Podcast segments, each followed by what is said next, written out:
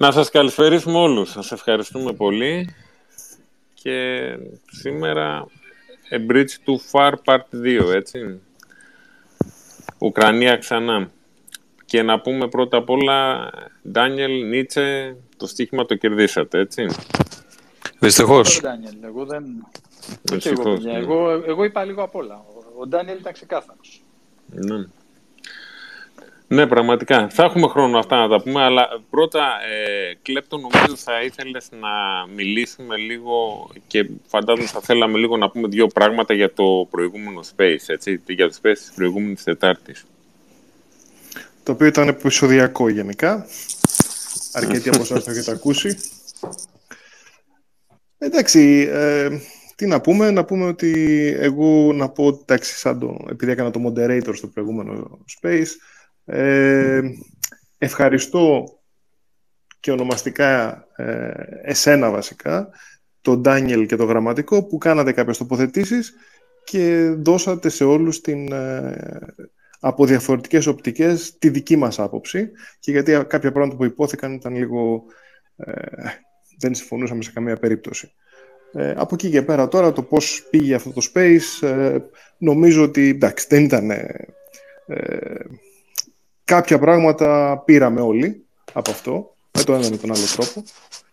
Ε, το μόνο που θα έλεγα είναι ότι ίσως αυτό το space δεν θα έπρεπε να ήταν επειδή ήταν η πρώτη φορά που μιλούσαμε για Βυζάντιο δεν θα έπρεπε να ήταν το πρώτο που θα κάναμε για Βυζάντιο. Ε, καλό θα ήταν να είχαμε μιλήσει 4-5 φορές σε κάτι άλλο, σε άλλα θέματα και αυτό να ακολουθούσε.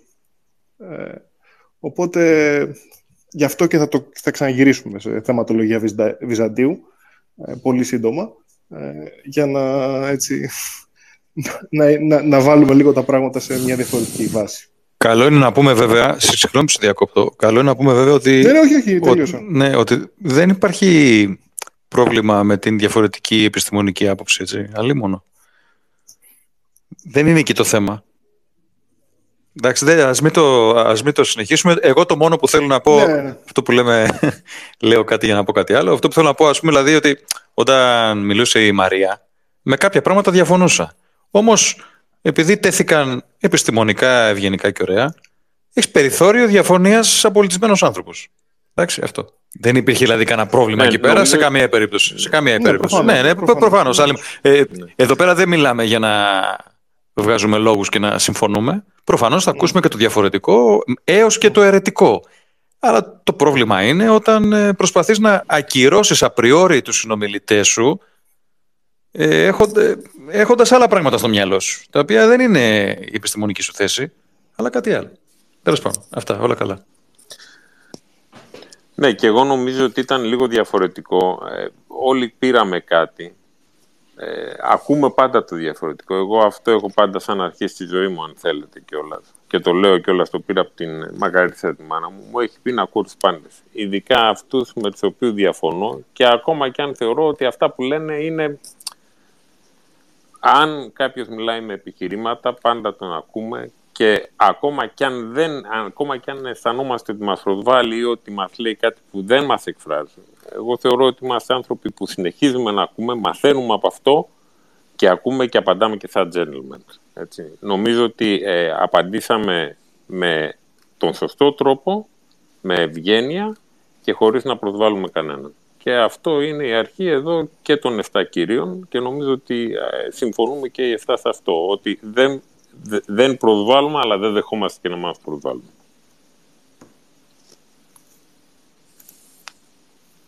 Δεν ξέρω, Κινέγυρε, Νίτσε, έχετε κάτι να πείτε; Εγώ θα πω. Νίτσε, πες πρώτα, εσύ θα πω τελευταίος. Εγώ συμφωνώ με, αυτό, με αυτά που είπατε. Συμφωνώ με, με τον Ντάνιελ ε, ως προς το, τις επιστημονικές απόψεις. Νομίζω ότι είμαστε ανοιχτοί σε όλες τις απόψεις γιατί δεν έχουμε και το αλλαστικό πάπα. Καλό είναι να ακούμε και το διαφορετικό.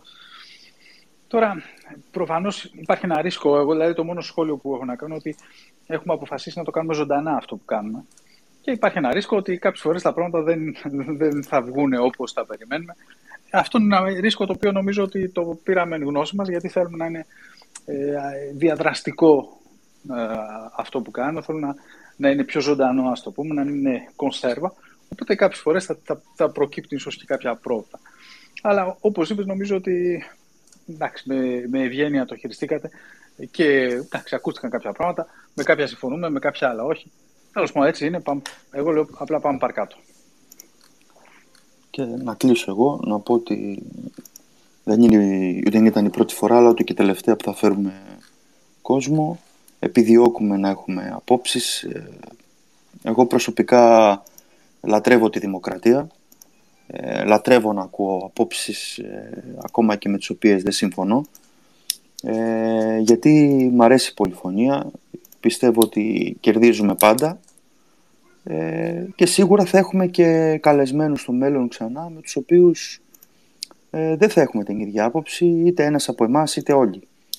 Ε, όπως είπε και ο Νίτσε υπάρχει αυτός ο, το, το live πάντα το οποίο είναι ένα ρίσκο γιατί ε, δεν, δεν μπορούμε να ξέρουμε το, το αποτέλεσμα μιας συζήτησης ενός λόγου αλλά και αυτό είναι τη στιγμή που κάνουμε μια συζήτηση μεταξύ μας και είμαστε εδώ πέρα για να περνάμε καλά με το ποτό μας και μας κάνει την τιμή εσείς να ακούτε αυτή τη live συζήτηση. Ε, ξέρετε ότι δεν είναι κάτι σκηνοθετημένο, ξέρετε ότι δεν είναι κάτι προμελετημένο από πριν και αυτό σας ευχαριστεί. Πιστεύω ότι είναι κάτι καλό και θα συνεχίσουμε να το κάνουμε. Αυτό από μένα.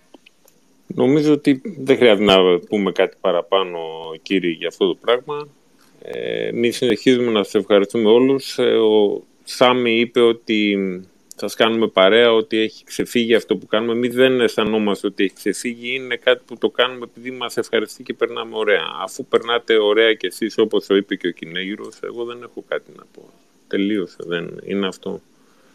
Και θα συνεχίσουμε να το κάνουμε έτσι όμορφα και ωραία, ζωντανά και μαθαίνοντας πράγματα και περνώντας καλά. Λοιπόν, πάμε στην Ουκρανία. Και δεν πάμε. Και δεν πάμε. Ντάνιελ, νομίζω ότι κέρδισες το στοίχημα. Δηλαδή, πραγματικά είναι ένα στοίχημα που πραγματικά δεν ήθελα να το κερδίσει καν. Δεν, δεν ήθελα να το κερδίσουμε. Και το Πολ έλεγε ότι δεν θα, δεν θα εισβάλλει τελικά ο Το πόλι εφημερίδες. Ναι, το πόλι εφημερίδες. Ναι, ναι. Όλοι σοβαροί αναλυτές. Όλοι σοβαροί άνθρωποι. Όλοι, όλοι σοβαροί αναλυτές. Ναι, ναι. Όλοι σοβαροί άνθρωποι. Λοιπόν, και είχαμε κάποιον ο οποίος έλεγε παρανοϊκά πράγματα, ότι ο Πούτιν θα εισβάλλει. Αυτά τα πράγματα προφανώς δεν μπορεί να τα δεχτεί κανένας λογικός άνθρωπος. Και συνεχίζουμε. Ναι, ναι. Ε... Ντάνιελ, Ντάνιελ τώρα, τώρα που είμαστε, τώρα που είναι η όλη κατάσταση. Πώς την βλέπεις, Ντάνιελ και φωτο... εσείς είστε πιο πολύ έτσι, Εντάξει, η, φω... αυτό το...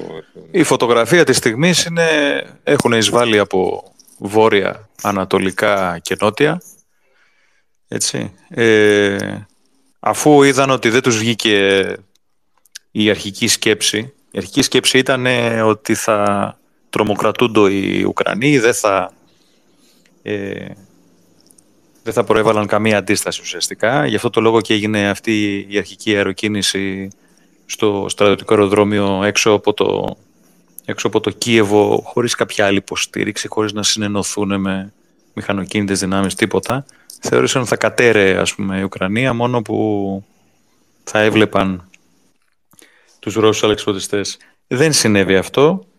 Δεν θα μπορούσε να συμβεί κιόλας. Εντάξει, οι Ουκρανοί, όπως και οι Ρώσοι, είναι σκληροί άνθρωποι. Το συζητήσαμε κιόλας εμείς στο... στην ομάδα. Είναι σκληροί άνθρωποι. Δεν είναι, για παράδειγμα, δεν ξέρω, Ολλανδοί που μπορεί να παραδοθούν με κανένα SMS, δεν ξέρω τι θα κάνουν. Λοιπόν, ε... Όχι, δεν, συγγνώμη, δεν θέλω να σε διακόπτω. Όχι, δεν συζήτηση κάνω. Είναι ενδιαφέρουσα, είναι ενδιαφέρουσα η σύγκριση με το Αφγανιστάν, όπου όλη η ηγεσία της χώρας εξαφανίστηκε και τα πάντα κατέρευσαν σαν χάρτινο πύργο.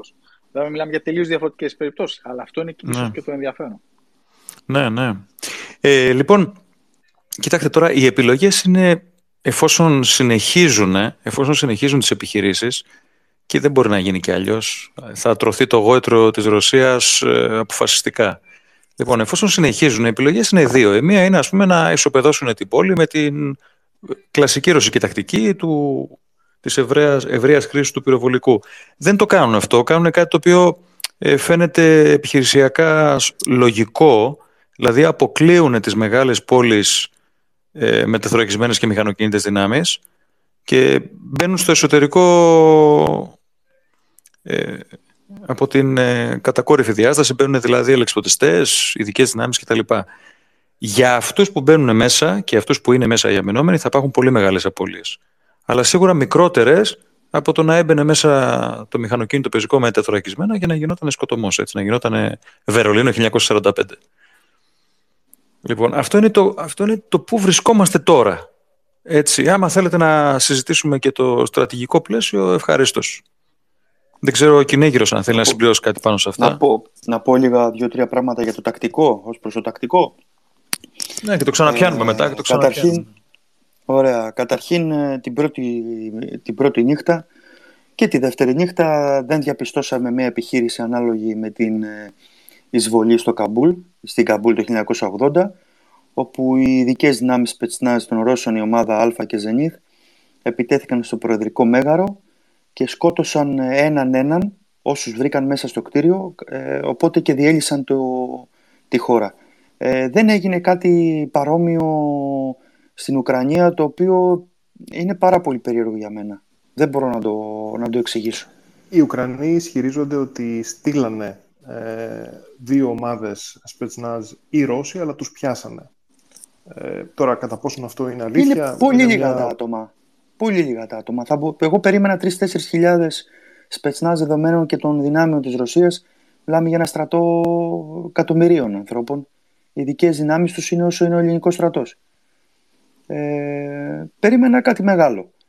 Ε, το δεύτερο κομμάτι ε, ξεκίνησαν ε, οι, οι Ρώσοι ε, με τις τακτικές του Σοβιετικού στρατού, οι οποίες είναι, όπως είπα και στο προηγούμενο, πάνω οι, στρατικ, οι τακτικές στις οποίες βασίζεται όλος ο πλανήτης. Ε, η πρώτο τους κομμάτι είναι ο στρατός τους χωρίζεται σε δύο τμήματα. Το ένα είναι το, το επίλεκτο που βασίζεται θωρακισμένες ταξιαρχίες, μεραρχίες και στρατιές, τα Operational Maneuver Groups, τα οποία έχουν ως αποστολή τη βαθιά διείσδυση στο βάθος, ε, αντιγράφουν τις ε, τακτικές ε, ε υπηκού των κοζάκων ε, υπέων που έχουν παράδοση τους προηγούμενους αιώνες, ε, με τεθωρακισμένα TAF 80 και BMP3, στα, οποία, στα σημεία τα οποία θέλουν να φτάσουν, να περάσουν κάποια ποτάμια, να υπερκεράσουν κάποιες πόλεις, έχουν πέσει ήδη αλεξιπτωτιστές. Αυτό το κομμάτι το είδαμε στην Ουκρανία, αλλά με παλιό υλικό, χωρίς όμως να δούμε μεγάλες ρήψεις αλεξιπτωτιστών. Είδαμε ελικόπτερα, είδαμε υπερκεράσεις ε, μεγάλες, ειδικά στην Κρυμαία, όπου έγινε την πρώτη μέρα 120 χιλιόμετρα επέλαση. Ε, αλλά δεν είδαμε κάτι στην κεντρική Ουκρανία ή ε, στη δυτική. Εγώ περίμενα ότι θα κατεβούν στη δυτική μέχρι τη θάλασσα για να κόψουν την, ε, τη χώρα από τη δύση. Το οποίο δεν το κάνανε. Αυτό είναι λάθος για μένα, μεγάλο. Ε, και μετά έχουμε το δεύτερο κομμάτι του Σοβιετικού στρατού που είναι οι παραδοσιακές στρατιές ε, τυφεκιοφόρων ε, οι οποίες έχουν τα TAF 72 και τα TAF 90, έχουν τα παλιά BMP1, BMP2, το γιγάντιο πυροβολικό, το οποίο έρχεται αργά ε, πίσω από τις μονάδες αυτές που έχουν πιάσει τα κέντρα τους σταθμούς διοίκησης, γέφυρες, κάποιες πόλεις και καταστρέφουν ό,τι βρούνε. Αυτό ακόμα δεν το έχουμε δει. Έχει μπει, ναι μεν έχει μπει το 85% των δυνάμεων γύρω από την Ουκρανία, αλλά δεν έχει μπει αυτή η μάζα μέσα. Δεν είδαμε 10 στρατιές να μπαίνουν, να πολτοποιούν τα πάντα. Όπως έχετε δει υπάρχει μια γιγάντια δύναμη ε, η οποία πρέπει να είναι αυτή η δύναμη ακριβώς που περιγράφω τώρα έξω από το Κίεβο σε μια κτίνα 65 χιλιόμετρων, μια διαδρομή 65 χιλιόμετρων όσο είναι η Κόρινθος Ελευσίνα που το είδαμε στο χάρτη με οχήματα το ένα πίσω από το άλλο το οποίο περιμένει εκεί και δεν καταλαβαίνω τι περιμένει. Κανονικά αυτοί πρέπει να πιάσουν στο δεξί τους χέρι τον ε, Δνήπερο και να κατεβούν και να ενωθούν με, τα στρα... με τις μονάδες πεζών που είναι στην Κρυμαία, αποκόπτοντας όλο το ανατολικό κομμάτι, κυκλώνοντας ε, τις καλύτερες μονάδες του Ουκρανικού στρατού ε, και βάζοντας ένα τέλος ε, στην εκστρατεία και στον πόλεμο με έναν παραδοσιακό σοβιετικό ελιγμό που είδαμε ε, από, τη μονάδα, από τις μονάδες από το μέτωπο των ε, της Λευκορωσίας. Ναι, το μέτωπο της Λευκορωσίας. Ναι, ε. Στο τέλος, όταν, τα... κύκλωσε, όταν κύκλωσε τις δύο γερμανικές ομάδες στρατιών... Τα ε, Κέσσελ. Ναι. ναι, ναι. περίμενα κάτι και το περιμένω ακόμα. Δηλαδή, δεν ξέρω γιατί έχουν κολλήσει. Οι Ουκρανοί κάνουν αυτό το μόνο που μπορούσαν να κάνουν. Για κάποιο λόγο οι άνθρωποι δεν έπεσαν την πρώτη μέρα. Μεγάλη τους τιμή αυτό. Δεν έπεσαν ούτε τη δεύτερη μέρα. Και από την τρίτη μέρα έχουν ξεκινήσει και βλέπουν ότι μπορούν να αντισταθούν. Ε, ξεκίνησαν να χτυπάνε τις φάλαγγες με τακτικές ε, καταδρομών ε, σε όλη την Ήπεθρο.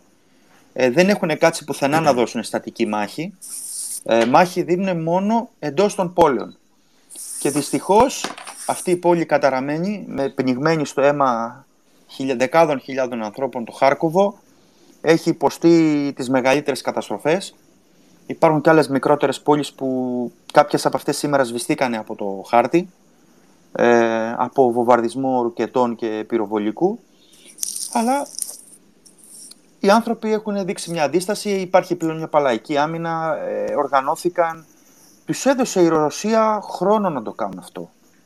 Εγώ δεν πίστευα ότι του τον έδιναν το χρόνο. Ήτανε, είναι μεγάλο λάθος της Ρωσίας που έδωσε χρόνο να οργανωθεί η Ουκρανία. Και βλέπουμε τώρα τραγικά πράγματα από τη Ρωσία, η οποία βάσει κάποιων εγγράφων που διέρευσαν σήμερα και είδαμε, θα έπρεπε ο πόλεμος να τελειώσει 6 Μαρτίου. Και βλέπουμε ότι ακόμα το παλεύουν, μονάδες τους μένουν από καύσιμα. Είδαμε κάτι αστεία γεγονότα. Εγώ έκρινα πάρα πολύ άσχημα. Την... Άφησαν ένα αντιεροπορικό ε, τελευταίας τεχνολογίας, επειδή κόλλησε στις λάσπες, το παράτησαν και, έφυγε, και έφυγαν. Αυτά τα πράγματα δεν, δεν τα κάνουμε εμείς στον ελληνικό στρατό. Δηλαδή, αν θα φύγεις από ένα όχημα γιατί δεν μπορείς να πολεμήσεις, και αυτό το όχημα δεν μπορείς να πολεμήσεις με αυτό πλέον γιατί δεν έχει πυρομαχικά, γιατί δεν, δεν μπορείς να κρατήσεις μια θέση, θα το κάψεις. Δεν το αφήσεις λάφυρο. Τον Ντούσκα πυρομαχικό ήταν. Ναι, ε, δεν το θυμάμαι τώρα τον τύπο του. Πα, παντσίρι ήταν. Ναι, παντσίρι, ναι. Και σήμερα είδαμε ένα-δύο τρακτέρ να, να κουβαλάνε ένα τόρ. Το οποίο κάνει 25 εκατομμύρια δολάρια. Τραγικά πράγματα. Έχουν Ντάνιελ, αφήσει... επειδή μας το πες, γιατί δώσανε χρόνο; Γιατί έχεις, ε, μας είπες κάποια, λίγο τη στρατηγική των Ρώσων τις πρώτες μέρες. Οι Ρώσοι περίμεναν ότι το γράφουν τώρα εκ, των υστέρων και κάποιοι Ρώσοι θεωρητικοί. Ε, οι Ρώσοι περίμεναν ότι απλώς με τον, ε, με τον όγκο της, δε, της ισχύω τους ας πούμε, και των αριθμών ότι θα τρομοκρατούσαν τους ε, Ουκρανούς οι οποίοι θα παρέλυαν. Λοιπόν, όταν ε, ξεκίνησαν την πρώτη, τη δεύτερη, την τρίτη, νομίζω και τέταρτη μέρα ακόμη και πήγαιναν σε μικρές ομάδες με απλό πεζικό και κάτι τροχοφόρα οχήματα ε, μην ξεχνάτε ότι νομίζω έχουμε αρχίσει από σήμερα ή από χτες να βλέπουμε ρωσικά άρματα να κάνουν βολή. Δηλαδή πέρασε μια εβδομάδα και δεν υπήρχε πλάνο με ένα ρωσικό άρμα να κάνει βολή. Λοιπόν, δεν υπήρχαν, η αεροπορία δεν χρησιμοποιήθηκε. Έτσι. Ε, δεν υποστήριζε δηλαδή τα στρατεύματα. Εντάξει, έκανε κάποια στρατηγικά πλήγματα, αλλά δεν υποστήριζε τα στρατεύματα. Λοιπόν, πιστεύω ότι δεν θέλανε να το κάνουν και δεν θέλουν ακόμη να το κάνουν για να μην ε, δείξουν ότι πάνε να κατακτήσουν την, ε, την χώρα σαν ξένοι κατακτητές, σαν ξένοι εισβολείς. Το αφήγημα εξάλλου είναι ότι δεν είναι μια εισβολή σε μια ξένη χώρα. Το αφήγημα είναι ότι είναι μια ειδική επιχείρηση προκειμένου να απαλλάξουν τον αδελφό ρωσο-ουκρανικό, το πούμε έτσι, σύμφωνα με τη ρωσική θεώρηση λαό, από την ναζιστική κυβέρνησή του. Κατά συνέπεια, δεν θα μπορούσαν να μπουν σαν οδοστρωτήρας μέσα και να καταστρέφουν τις πόλεις, όπως ε, η αλήθεια είναι ότι πολύ καλά ξέρουν να κάνουν. Έτσι. Αυτό όμως. Ε, ναι, ναι, ναι. Ή και ακόμα. Ναι, ναι, ναι, ναι, ναι, βέβαια, βέβαια. Λοιπόν, αυτό όμως υποχρεωτικά μοιραία έδωσε χρόνο στους Ουκρανούς, οι οποίοι αποδεικνύονται πάρα πολύ σκληροί άνθρωποι. Το ξέραμε εξάλλου. Το, το ξέραμε. Σήμερα άκουσα ένα στατιστικό στοιχείο εξαιρετικό. Όσοι Ουκρανοί σκοτώθηκαν ε, πολεμώντας, δεν μιλάμε για τους αμάχους, προσέξτε τώρα, οι πολεμιστές, στρατιώτες Ουκρανοί κατά το δεύτερο παγκόσμιο πόλεμο όσοι σκοτώθηκαν είναι περισσότεροι από τις συνολικές απώλειες Άγγλων και Γάλλων στρατιωτών στο δεύτερο παγκόσμιο πόλεμο. Απίστευτο έτσι. Μιλάμε για, μιλάμε για ανθρώπους που ε, έχουν διαφορετική αντίληψη για την ε, υπεράσπιση της πατρίδας, για την τιμή, για, για την πολεμική τιμή. Λοιπόν, ε, δεν ξέρω πώς οι Ρώσοι τους υποτίμησαν τόσο πολύ. Ε, εφόσον ήθελαν να το κάνουν τόσο light, θα έπρεπε κατά τη γνώμη μου να κάνουν μια στοχευμένη επιχείρηση ε, όσο διαρκούσε αυτή η φάση της ε, απόκρυψης των κινήσεών τους και των προθέσεών τους να εξουδετερώσουν, να συλλάβουν την στρατιωτική και πολιτική ηγεσία. Αλλά το να προσπαθείς τώρα να, να μπεις με, με, με πεζικό και τροχοφόρα οχήματα σε φέρνει στην ίδια μοίρα με τον αμυνόμενο. Δεν υπάρχει κάποια μεγαλύτερη ισχύ πυρός, αν το κάνεις αυτό. Οπότε υποχρεωτικά yeah. βρεθήκανε σε αυτό το... Ε, σε αυτό το stalemate, ας πούμε, σε αυτήν την κατάσταση που δεν μπορούν να προχωρήσουν πε, περαιτέρω, εκτός αν είτε αλλάξουν τακτική, όπως την αλλάζουν τώρα, είτε αυξήσουν ε, τον όγκο του πυρός που ρίχνουν πάνω στους ε, Ουκρανούς. Ντάνιελ, λες και ίσως για αυτόν τον λόγο έχουν και όλα αυτά τα προβλήματα της επιμελητίας των logistics που αντιμετωπίζουν, γιατί βλέπουμε εικόνες οι οποίες είναι τουλάχιστον τραγικές, έτσι.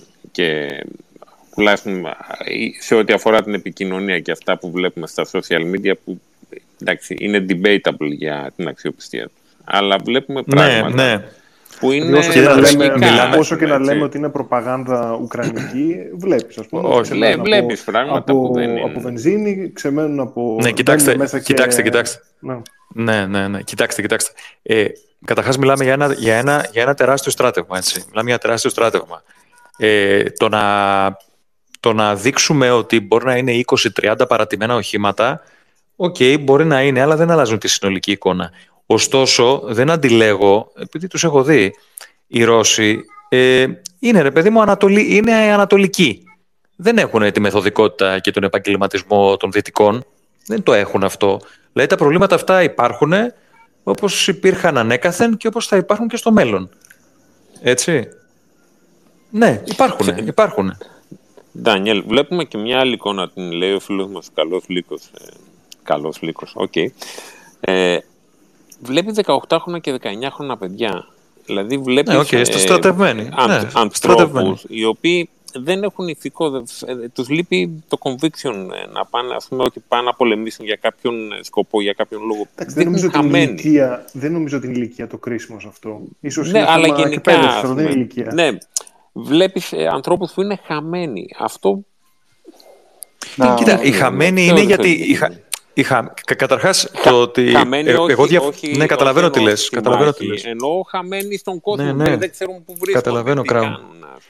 Καταρχάς θέλω να πω το εξής ότι εστιάζουμε στα social εμείς εδώ πέρα της Δύσης και λέμε μα είναι 18 χρόνια παιδιά. Ναι, οι στρατιώτες είναι 18 χρόνια παιδιά. Ναι, αυτά είναι. Δηλαδή Έχουμε και εμείς αυτή την υπερευαισθησία το παιδί, το 18χρονο. Ναι, είναι στα 18 χρόνια, είναι πολεμιστής. Από εκεί και πέρα τώρα είναι δύο πράγματα. Το ένα είναι ότι αυτούς, αυτοί, αυτούς που βλέπουμε είναι αυτοί που έχουν εχμαλωτιστεί. Είναι λογικό αυτοί που έχουν εχμαλωτιστεί να έχουν το χαμηλότερο ηθικό από τους άλλους, έτσι.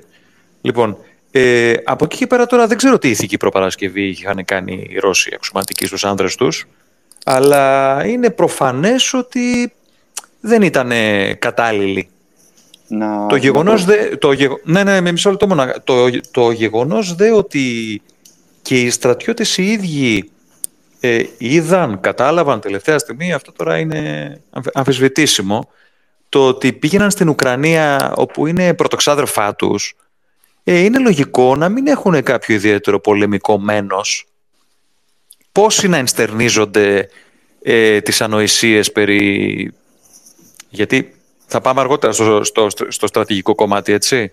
Λοιπόν, το στρατηγικό κομμάτι δεν νομίζω τώρα ο 18χρονο στρατιώτης να το λαμβάνει υπόψη του ότι δεν είναι δυνατόν να εγκατασταθούν νατοικά στρατεύματα στα σύνορα της Ουκρανίας. Πρέπει να του εμφυσίσεις κάτι διαφορετικό. Ε, όταν πηγαίνεις τώρα σε έναν ε, αδελφικό λαό με τον οποίο υπάρχουν ε, δεσμοί αίματος ή διαθρησκεία κτλ. κτλ.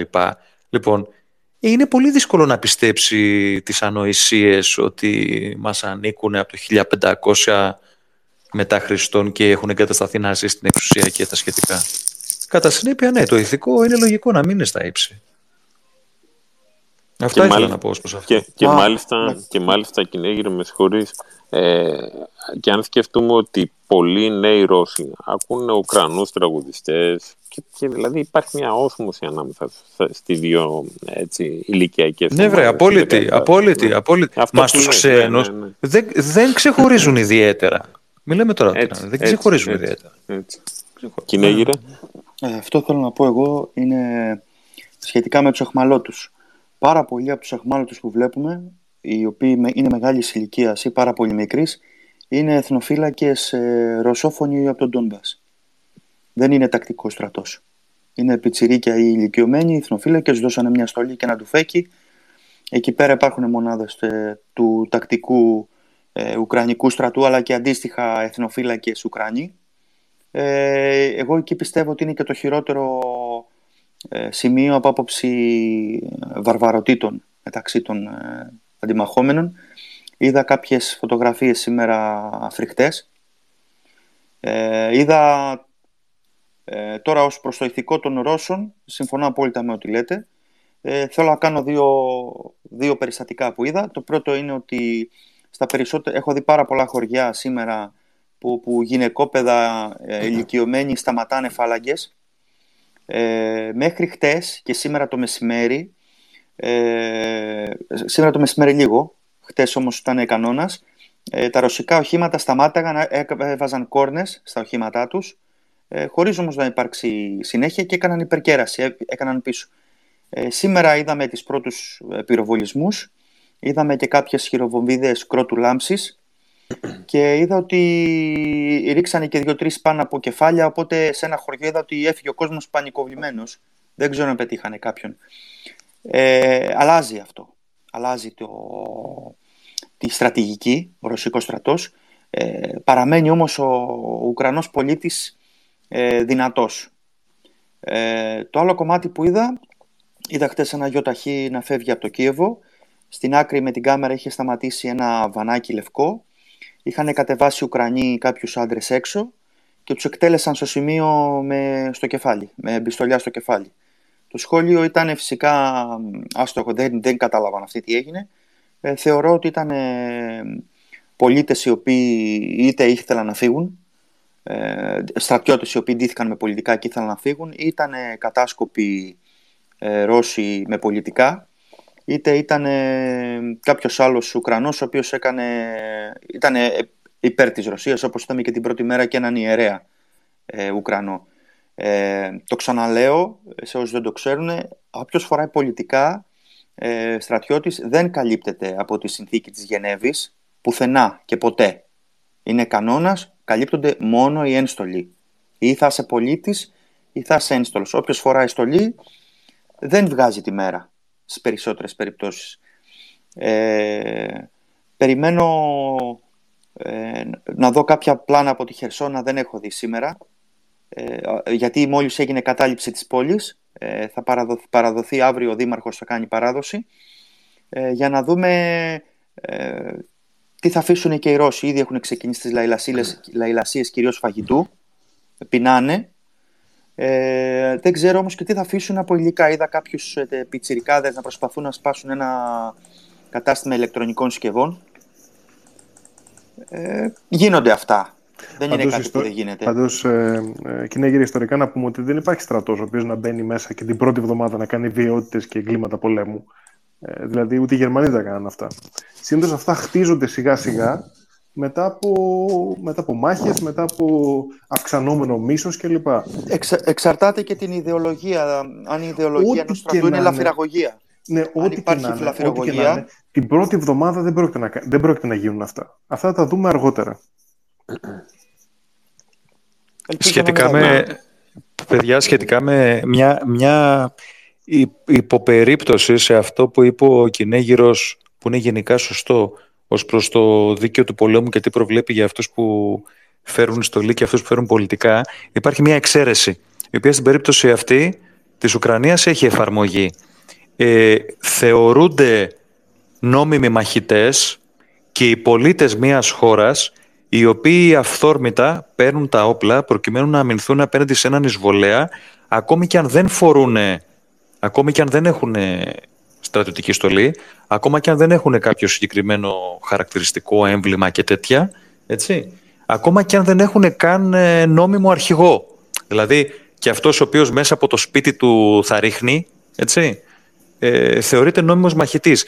Στην περίπτωση αυτή, δεν καλύπτει επομένως, όπως φαντάζομαι ότι αυτό ε, είχε στο μυαλό του ο Κινέγυρο και πολύ σωστά το λέει, την περίπτωση Ρώσων που θα βάλουν πολιτικά για να διεισδύσουν σε Ουκρανικές πόλεις. Τότε ναι, αυτοί δεν καλύπτονται. Η αντίθετη περίπτωση όμως, η αντίστροφη, καλύπτεται.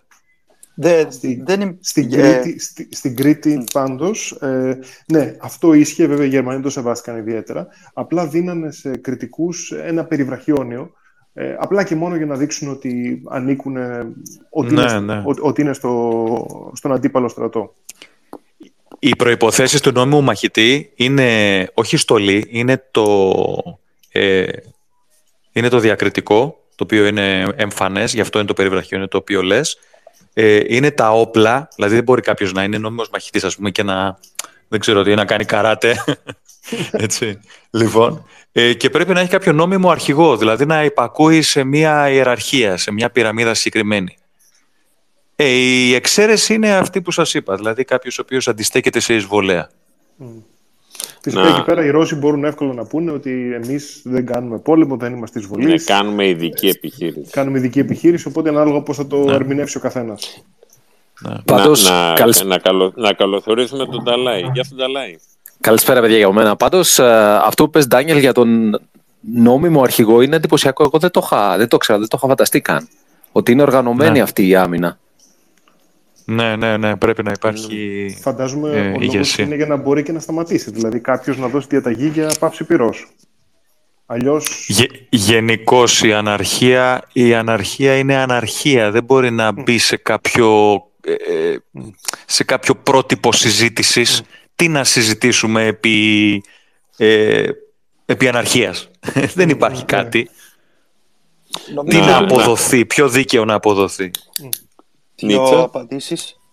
Ναι, απλώς ναι. νομίζω διαισθητικά ότι είναι και θέμα ευθύνης. Δηλαδή, εάν κάποιος έχει έναν αρχηγό και ο αρχηγός του πει δεν σε αυτή την πολύ κατάλαβε αυτό το ύψωμα, ε, προφανώς ε, απαλλάσσεται σε κάποιο βαθμό από την ευθύνη. Ε, ε ενώ κάποιος ο οποίος δρά αυτόνομα, θεωρούμε ότι δράσει μόνο με την βολή του και επομένως είναι, είναι ας το πούμε, σε κάποιο βαθμό και δική του η απόφαση να κάνει ό,τι έκανε. Mm-hmm. Κυνέγυρε, φαντάζομαι θες να ρωτήσει. Έχουμε δύο ερωτήσεις. Δύο ερωτήσεις. Που, μία ερώτηση που είναι... η, η, μία είναι για το αν βάζουν δεύτερη διαλογή στρατό. Δηλαδή βάζουν δεύτερη διαλογή στρατεύματα. Και η άλλη είναι για την αεροπορία. Γιατί δεν βλέπουμε αεροπορία ρωσική; δηλαδή που είναι η ρωσική αεροπορία. Είναι. Τα στρατεύματα αυτά είναι. Ε, Απλώς όπως και αυτοί έχουν, όπως και εμείς έχουν καταδρομής, έχουν ειδικές επιχειρήσεις όπως έχουμε εμείς στο ΕΤΑ και έχουν και πεζικό. Ε, και υπάρχει και υπάρχει διαφορά στην εκπαίδευση, υπάρχει διαφορά και στην αξία και στη, στο value for money. Για τον κάθε... Η ζωή των ανθρώπων δεν είναι, και των οπλιτών δεν είναι ίδιας αξίας. Γιατί δεν υπάρχει αεροπορία. Ένας λόγος είναι ότι δεν θέλουν να κάνουν μεγάλες καταστροφές. Από ό,τι διαβάζουμε από τους Αμερικανούς είναι ότι έχουν πάρα πολύ μικρό απόθεμα κατευθυνόμενων όπλων. Φοβούνται μην τους γίνει επίθεση από τη Δύση και έχουν κρατήσει καμιά εξακοσαριά αεροσκάφη με τον καλύτερο οπλισμό που έχουν έτοιμα ε, σε περίπτωση που γίνει κάτι με τον ΝΑΤΟ. Φοβούνται ε, δηλαδή τέτοια κλιμάκωση, έτσι. Ναι. Ναι, είναι, είδαμε δύο Σουκόι 34 χτες, τα πλατύπους, και μας έκανε εντύπωση. Δηλαδή, ενώ, ενώ το κανονικά θα ήταν κανόνας αυτά, είναι το, το, το τακτικό βομβαρδιστικό τους το Α7 το ελληνικό για παράδειγμα, που είχαμε εμείς παλιά αντίστοιχο. Πιο βαρύ, πιο ικανό, τεράστια εμβέλεια, είναι ένα καταπληκτικό μηχάνημα και δεν το είδαμε. Ε, ρωτάνε ακόμα πόσο πιθανή είναι η διάχυση του πολέμου σε όμορες χώρες. Νομίζω να το πούμε αργότερα αυτό. Αυτό νομίζω, όπως και για τον Ερντογάν. Όπως και για τον Ερντογάν, θα το πούμε αργότερα. αργότερα. Κινέγοι ε, δεν έχουν στοχοποιήσει ακόμα για. Τι να στοχοποιήσουν. Τελειώσανε και οι στόχοι τώρα στην Ουκρανία, πρακτικά. Ε, Τι πάνω κάτω ακριβώς μόνο άρματα. Ή... Έχει μείνει κάτι αεροδρόμια, μείνανε κοντά στην Πολωνία, τα οποία και αυτά τα χτυπήσαν την πρώτη μέρα με ρουκέτες. Τώρα τίποτα. Περιμένουν να βγει κάποιος στο δρόμο να τον χτυπήσουν. Αφού οι- δεν τρέχουν, δεν είναι χαζοί οι- οι Ουκρανοί να κάτσουν να κάνουν μάχη εκ του συστάδιν τάγμα με τάγμα. Θα τους Καλά, φάξουν. σίγουρα. Τους... Έχουν τα αντιερματικά. Είδα χτες δύο πιτσιρικάδες, ε, 25χρονους, πιτσιρικάδες για μένα. Πηδήξανε πάνω από ένα φράχτη, είχαν δύο εν low, σημαδέψανε δύο ταφ ε, 72 από πίσω και φύγανε. Δεν είδανε καν αν χτύπησε το βλήμα. Αυτό μου έκανε εντύπωση. Βιάστηκαν τόσο πολύ να φύγουν να μην χάσουν τη ζωή τους, που δεν είδαν καν αν χτύπησε. Έτρεξαν. Τρέχει τώρα, όποιος, όποιος, όποιος έχει πόδια τρέχει να σωθεί. Τι εκπαίδευση χρειάζεται για να μπορεί να ρίξει κάποιος ένα εν low. Δηλαδή έτσι όπως το πες πιτσιρι... Δεν το ξέρω έτσι το όπως λες σύστημα. πιτσιρικάδες, δηλαδή εγώ θεωρώ Ε, βασικά θέλει ψυχραιμία. Βασικά θέλει ψυχραιμία. Η χρήση του αντιαρματικού ε, θέλει ψυχραιμία. Το βασικό. Εφόσον έχεις εκπαιδευτεί.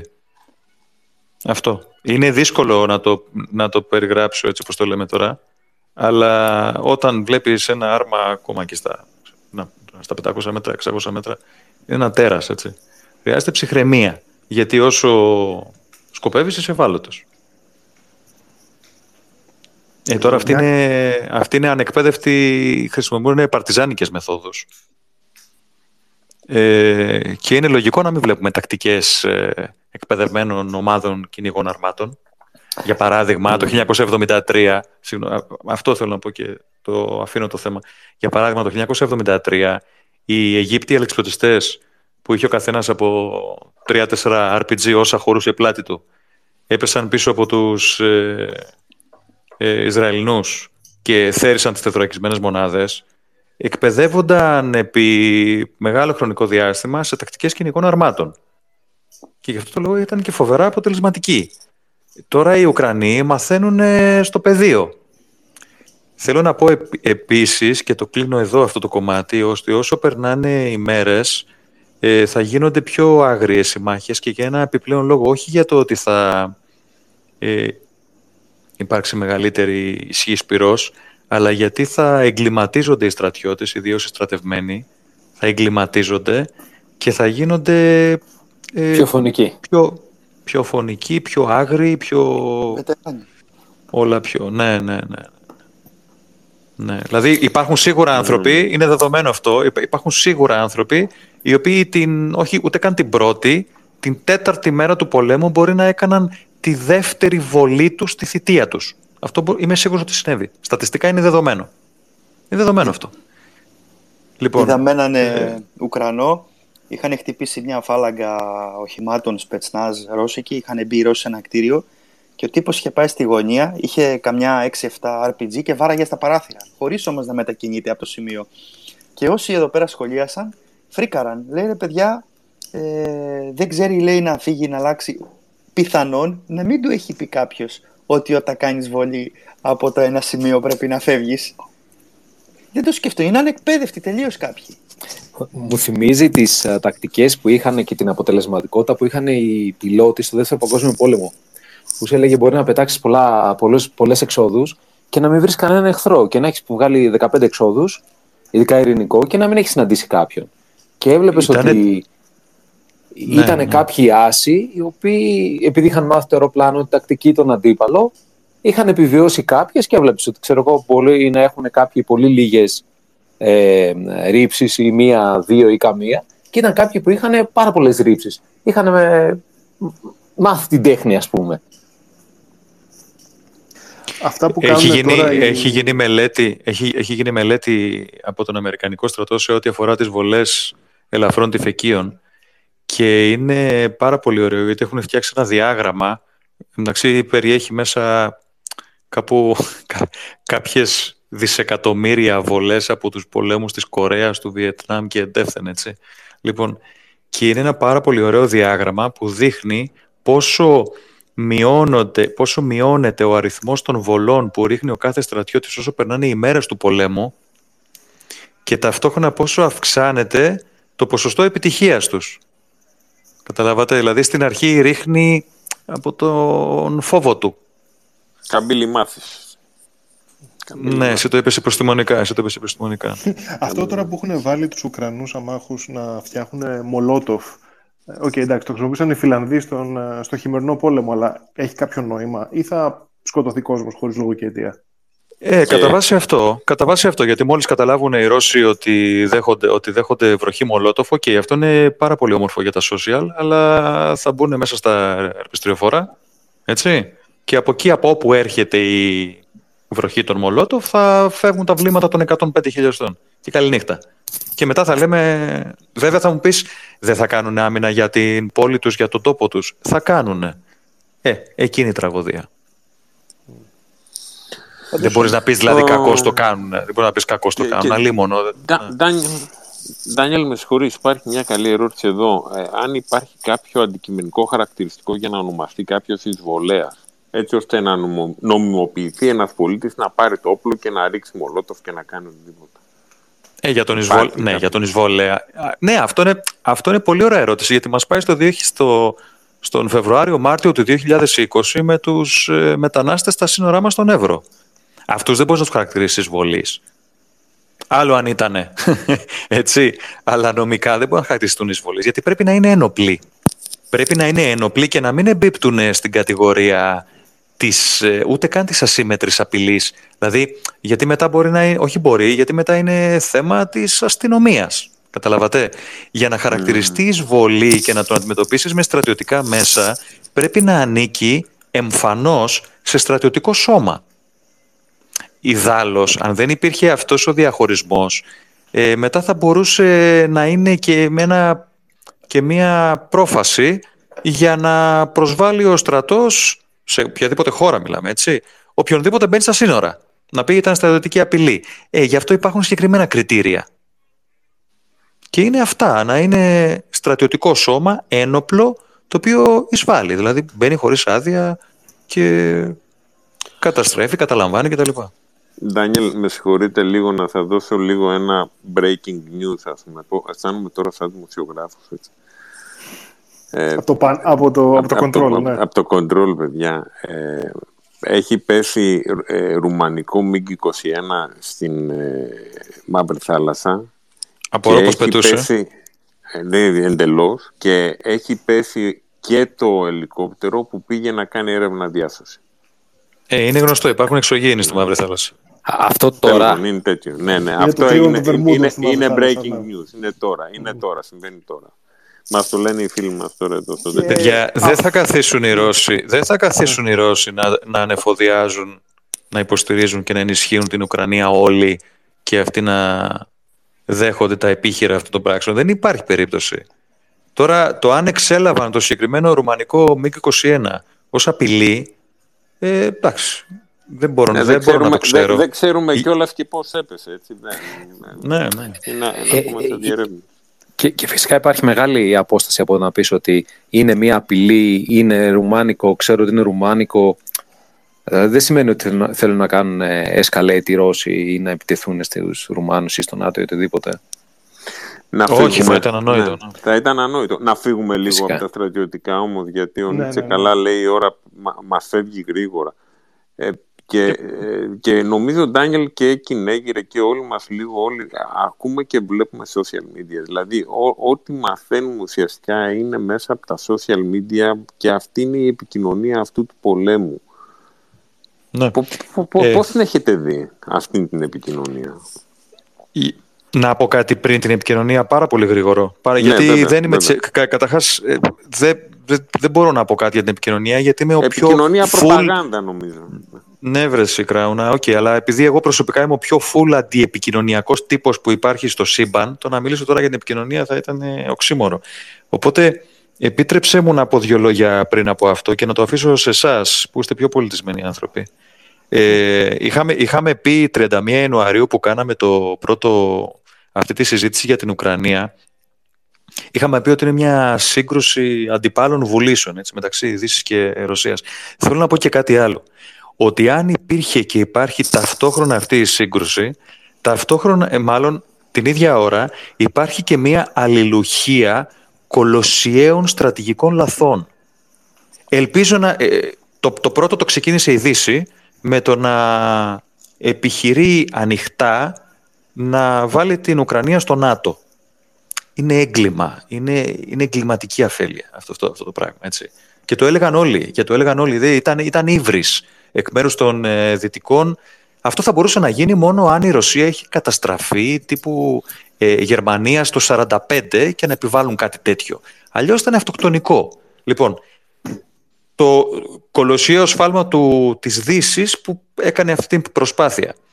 Ε, η Ρωσία απάντησε με ένα επίσης κολοσσιαίο σφάλμα. Δηλαδή εκεί που είχε φτάσει τους Ουκρανούς να είναι έτοιμοι να δεχθούν τα πάντα τη νύχτα πριν την εισβολή, εισέβαλαν. Και καλά που εισέβαλαν, δεν έμειναν στον Τον Μπάς που θα υπήρχε... Και χάσαμε και το στίχημα. Ναι, ναι, ναι, ναι. Δεν έμειναν στο... Δεν έμειναν... Ναι, ήμουν, ήμουν σίγουρος γιατί έβλεπα πώς κινούνταν οι δυνάμεις και τις, ε, και τις τοποθεσίες τις οποίες καταλάμβαναν. Αλλά τέλος πάντων, αυτό είναι μια άλλη ιστορία. Λοιπόν, ε, το γεγονός ότι κάνουν, κάνουν κίνηση να καταλάβουν όλη τη χώρα είναι κολοσιαίο στρατηγικό σφάλμα. Λοιπόν, ελπίζω να μην δώσουν πάσα στη Δύση για επόμενο, όπου θα είναι η κλιμάκωση, γιατί μετά θα έχουμε πάρα πολύ δύσκολες καταστάσεις. Το δεύτερο που θα ήθελα να πω είναι ότι αυτός ο πόλεμος έχει πάψει ήδη από τη δεύτερη μέρα, δηλαδή που δεν πέτυχαν οι αντικειμενικοί σκοποί της πρώτης, έχει πάψει να είναι συνέχιση της πολιτικής με άλλα μέσα. Αν θέλετε κρατήστε το αυτό, αν θέλετε κρατήστε το αυτό, έχει πάψει να είναι συνέχεια της πολιτικής με άλλα μέσα. Έχει αποκτήσει ε, μια τρομερή, είναι εκφύσεως τρομερή, αυτή πάντα είναι τρομερή, αλλά τέλος πάντων έχει αποκτήσει πλέον μια αυτόνομη λογική, όπου στο, στο κάδρο είναι το γόητρο και λυπάμαι που το λέω ε, σαν άνδρας, αλλά είναι και ένα, ένα ορμέμφυτο ένστικτο για ξέρω, δόξα, κατάκτηση κτλ. Δηλαδή γυαλίζει το μάτι τους πλέον. Αυτό δεν είναι, αυτό δεν είναι συνέχιση της πολιτικής με άλλα μέσα. Αυτό είναι κάτι ε, πρωτόγωνο πάμε να τους φάμε. Ειδικά όπως διαγράφονται οι ρωσικές επιδιώξεις οι οποίες δεν στέκουν στρατηγικά. Οι άνθρωποι πάνε να ανασυστήσουν την ρωσική αυτοκρατορία.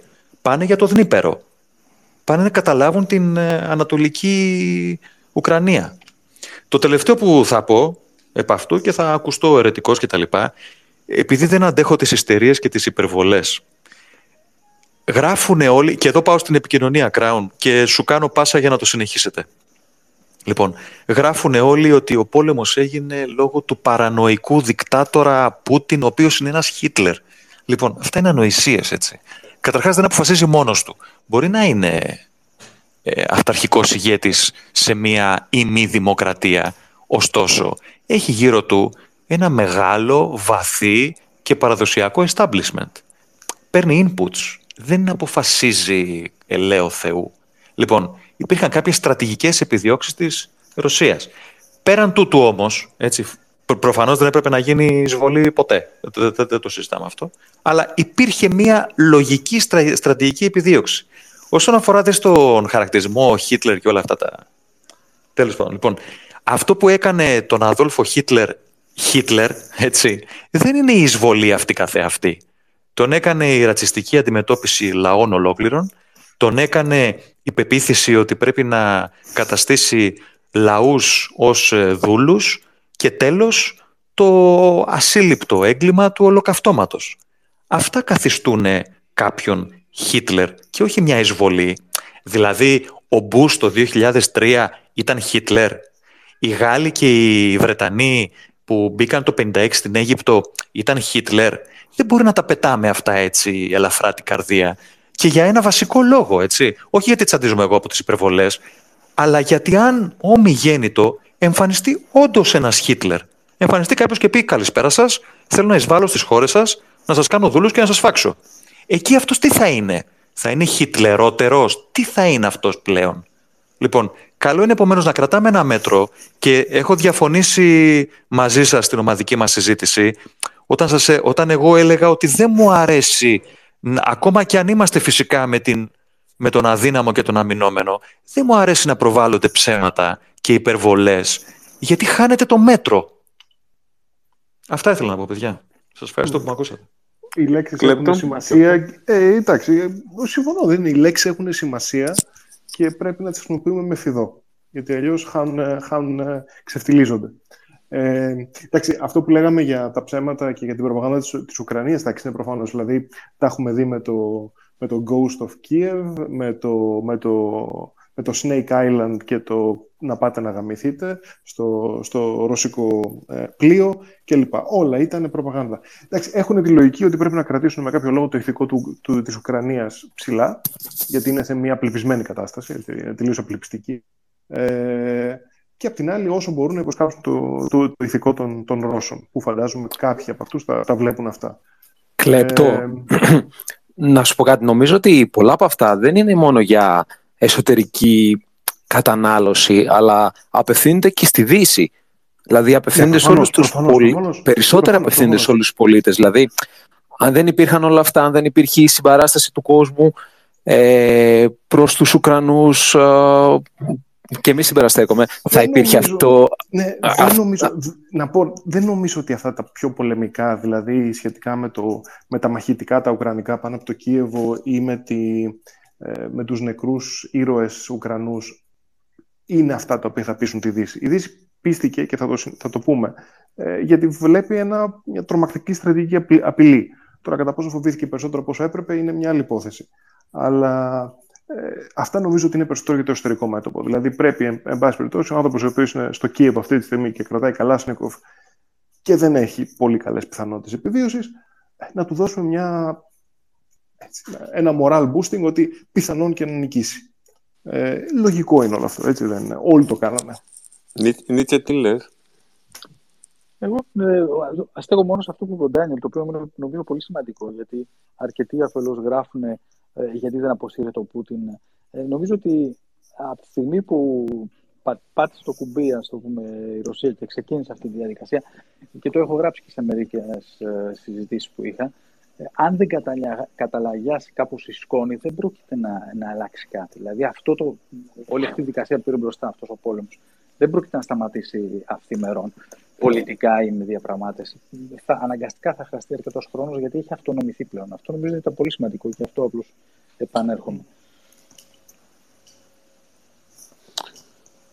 Ναι, νομίζω πάντως, ε, αν μου επιτρέπετε. Κυνέγυρε, δεν ξέρω, θέλω να κάτι να, να πεις, γιατί από ό,τι είδα και εσύ παρακολουθείς πολύ συστηματικά τα social media. Ε, εμένα η ενημέρωσή μου είναι κυρίως από τα social media.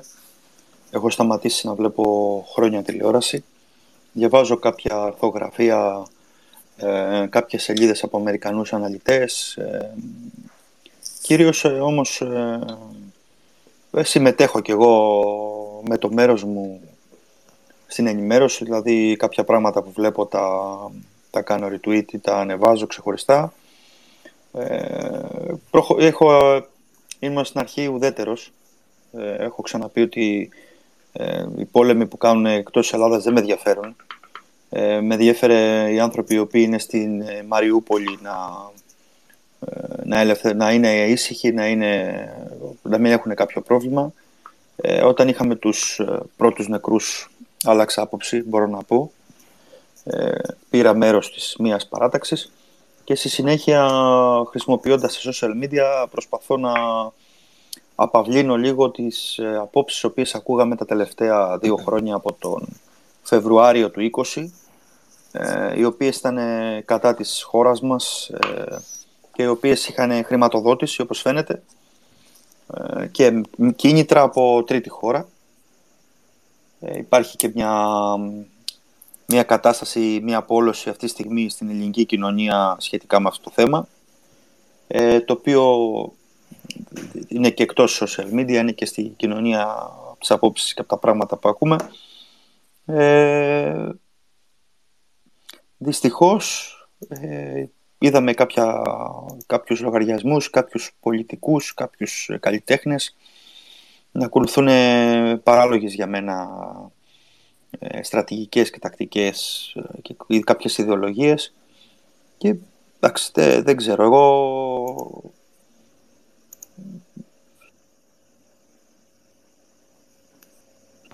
πάντα με υπέρ της Ελλάδας ε, και πιστε, παίρνω το μέρος πιστεύω, όπως πιστεύω, αυτό που μας φέρει καλύτερα εμάς. Λοιπόν, για να... Πάντως, πάντως, αν μου επιτρέπετε να σας πω και την δικιά μου άποψη, ε, στην επικοινωνία οι Ουκρανοί έχουν ε, νικήσει κατά κράτος τους, ε, τους Ρώσους. Δηλαδή, είχαμε την αίσθηση μέχρι τώρα ότι οι Ρώσοι είχαν έναν περίεργο τρόπο σαν αυτό που περιέγραψες στην Αίγυρε να επηρεάζουν τα μέσα κοινωνική δικτύωσης και να περνάνε την ατζέντα τους. Ε, οι Ρώσοι μοιάζουν να είναι σε ένα total meltdown. Δηλαδή οι, οι δηλώσεις που κάνουν οι πρεσβείες τους σε όλο τον κόσμο είναι απίθανες, είναι απίστευτες. Δηλαδή το μόνο που κάνουν είναι να προκαλούν τον κόσμο να τους αντιπαθήσει ακόμα περισσότερο. Εάν είχαν ένα δίκιο σαν αυτό που περιέγραψε Ντάνιελ, ο κόσμος πλέον δεν το βλέπει. Από την άλλη βλέπει ένα έθνος το οποίο παλεύει για την ανεξαρτησία του. Με ιστορίες ηρωισμού που προφανώς αρκετές είναι και ψεύτικες. Εμένα αυτό που μου κάνει ιδιαίτερη εντύπωση είναι πρώτα απ' όλα πόσο καλά στημένη είναι η όλη τους επικοινωνία και από το Ουκρανικό κράτος, πόσο καλά παίζουν το τρίπτυχο, ε, το, το τρίγωνο στρατός, λαός, ηγεσία, βλέπεις τον Ζελένσκι σε... Δηλαδή, ο Ζελένσκι από εκεί που ήταν ένας κομικός και όλοι γελούσαμε, λέγαμε είναι δυνατόν. Ε, αποδεικνύεται ηγέτης, δηλαδή βλέπεις μια φωτογραφία του Πούτιν να, να έχει τους ε, υπουργούς οικονομικών του 10 μέτρα μακριά του όταν η, η ρωσική οικονομία πλήττεται βαρύτατα και βλέπει δίπλα τη φωτογραφία του Ζελένσκι να πίνει κρασί με τους στρατιώτες του και να γελάνε ας πούμε και αυτό παίζει ρόλο. Δηλαδή αυτό και το είπε πολύ καλά για μένα ο Νταλάη. Απευθύνεται στους λαούς και στην κοινή γνώμη της δύσης. Η Δύση ενώθηκε πολύ γρήγορα γιατί και η κοινή της γνώμη το είδε αυτό και είπε παιδιά τι γίνεται; Και, και δεν είναι κακό έτσι, δεν, δεν είναι αρνητικό. Δεν είναι κακό, δεν είναι αρνητικό. Οι άνθρωποι παίξανε ένα πολύ καλό επικοινωνιακό παιχνίδι προς όφελος της πατρίδας τους. Πιστεύεις ότι, συγγνώμη, το πιστεύεις ότι μπορεί να βοήθησε και η Δύση σε αυτό, γιατί νομίζω ότι κάτι σίγουρα. μπορούσε να γίνει, χωρίς να φανεί έτσι. Ε, παιδιά, σίγουρα. Ε, ο Ζελένσκι ε, δεν το έκανε μόνος του. Είχε ομάδα από πίσω. Ο άνθρωπος ήταν άνθρωπος της τηλεόρασης και, και του θεάματος. Δηλαδή, έβλεπες ένα απόσπασμα σήμερα που έκανε τον πρόεδρο της ε, Ουκρανίας σε κομική σειρά και καταλάβαινε ότι από πίσω υπάρχουν άνθρωποι τώρα που τον στηρίζουν επικοινωνιακά. Επικοινων... Δηλαδή, πραγματικά ε, ο Γιάννης ο Γραμματικός, Γεια σου Γιάννη, καλώς ήρθες. Έστειλε ένα βίντεο στην ομάδα σήμερα. Παιδιά, όταν το είδα, πραγματικά συμφωνήσαμε ότι ήταν βίντεο ε, σεμινάριο επικοινωνίας για εσωτερικό μέτωπο. Και όποιος το έβλεπε και στο εξωτερικό, έλεγε: Ωραία, φίλε, ναι. Εντάξει. Δηλαδή, σίγουρα υπάρχει πολύ ψέμα, αλλά παιδιά, μην γελιόμαστε, κύριοι, να μην γελιόμαστε.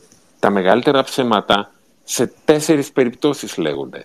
Στο κυνήγι, στο ψάρεμα, στον πόλεμο και στο σεξ. Να, να προσθέσω κάτι. Ε, διάβασα σήμερα αστείο. Λένε ότι ο άνθρωπος είναι ηθοποιός. Ε, του είπανε να κάνει τον πρόεδρο και είναι method actor.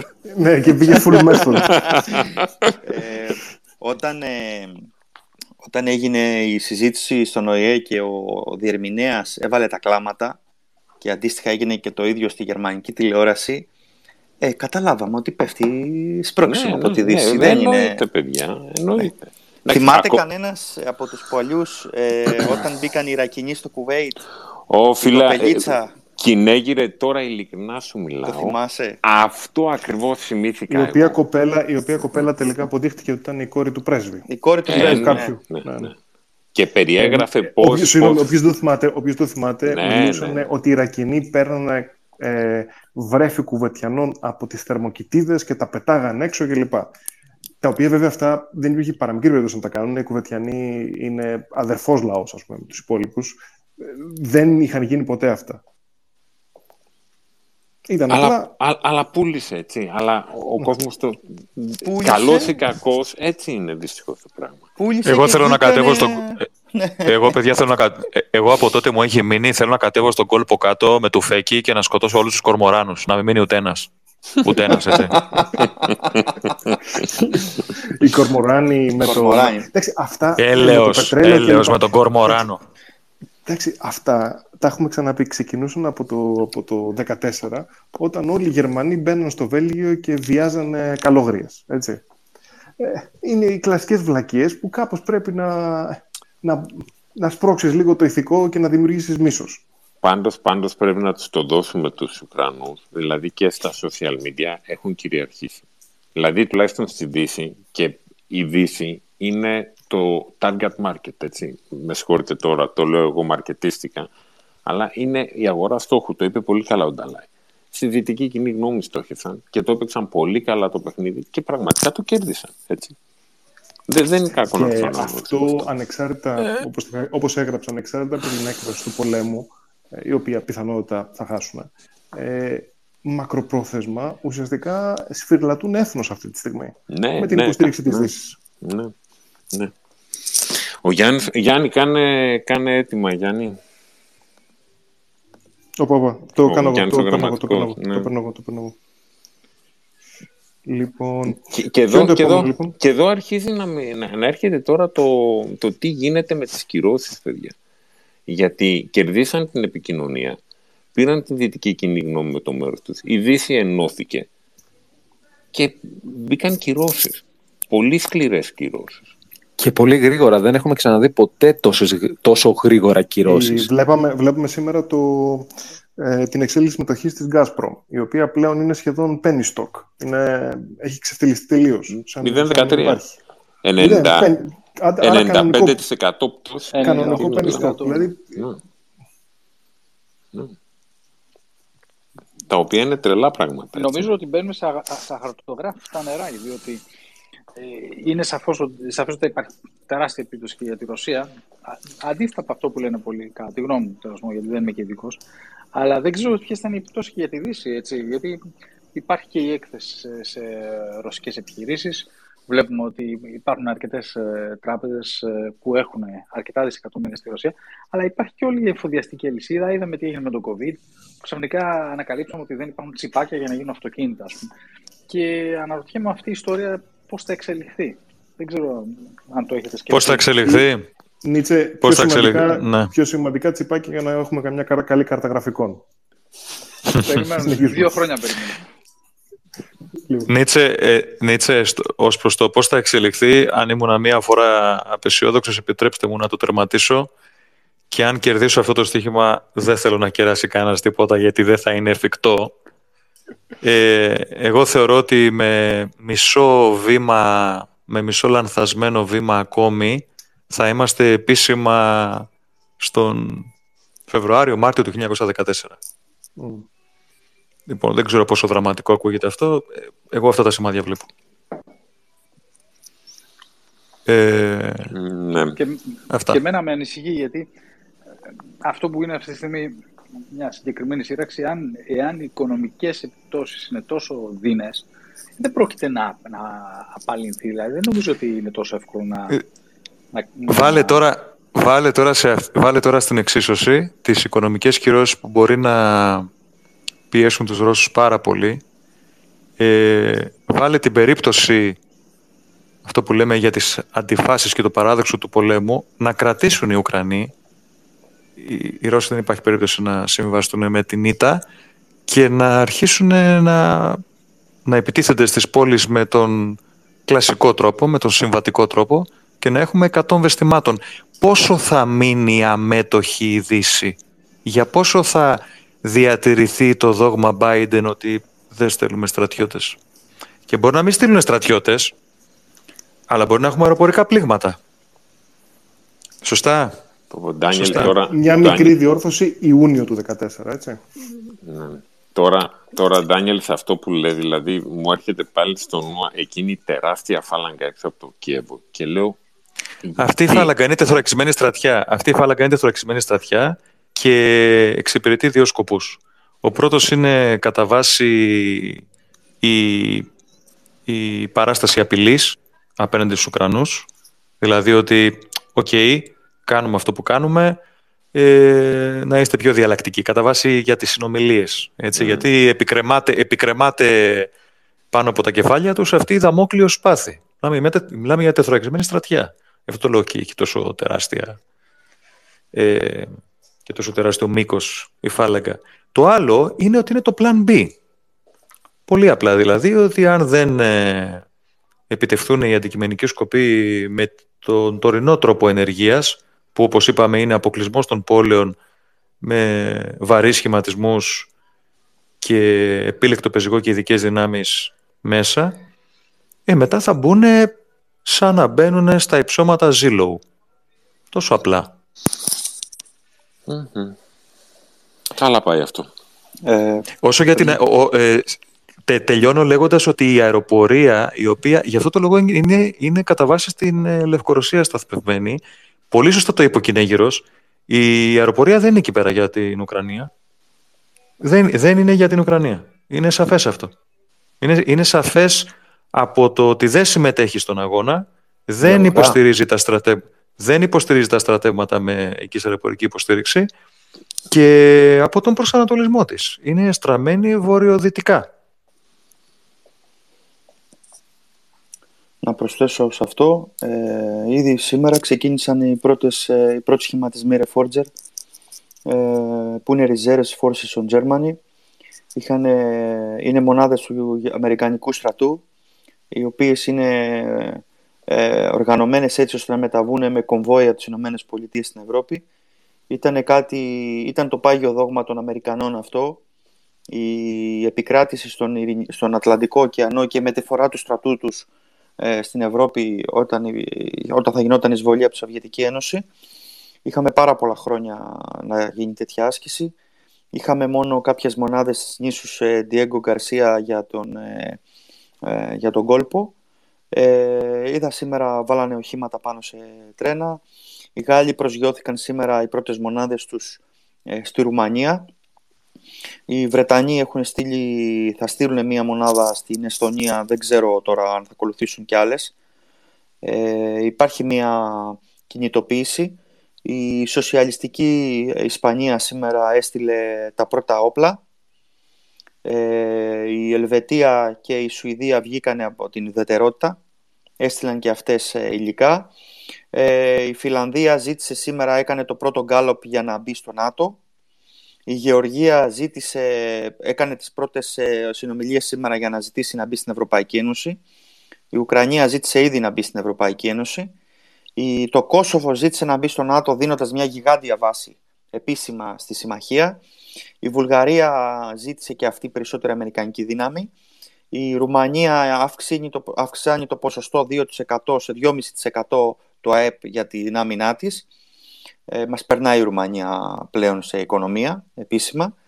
Και γενικά υπάρχει μια ε, στρατικοποίηση της Ευρώπης ε, πρωτοφανής ε, από το 1991 ε, με το μεγαλύτερο σοκ για όλους να είναι τα 100 δισεκατομμύρια που θα ρίξει άμεσα η Γερμανία και το τρομακτικό ποσό που είναι τα 2% των 4,5-3,5 τρισεκατομμυρίων που έχει ΑΕΠ σε άμυνα οι μετοχές όλων ε, των ε, αμυντικών εταιριών εκτοξεύτηκαν. Είχα πει πριν δύο εβδομάδες όποιος έχει χρήματα να επενδύσει σε βαρύ υλικό η μετοχή της Raimental σήμερα έφτασε το Θεό. Δεν μπορείτε να φανταστείτε. Δηλαδή γίνανε πάμπλωτοι άνθρωποι απότομα.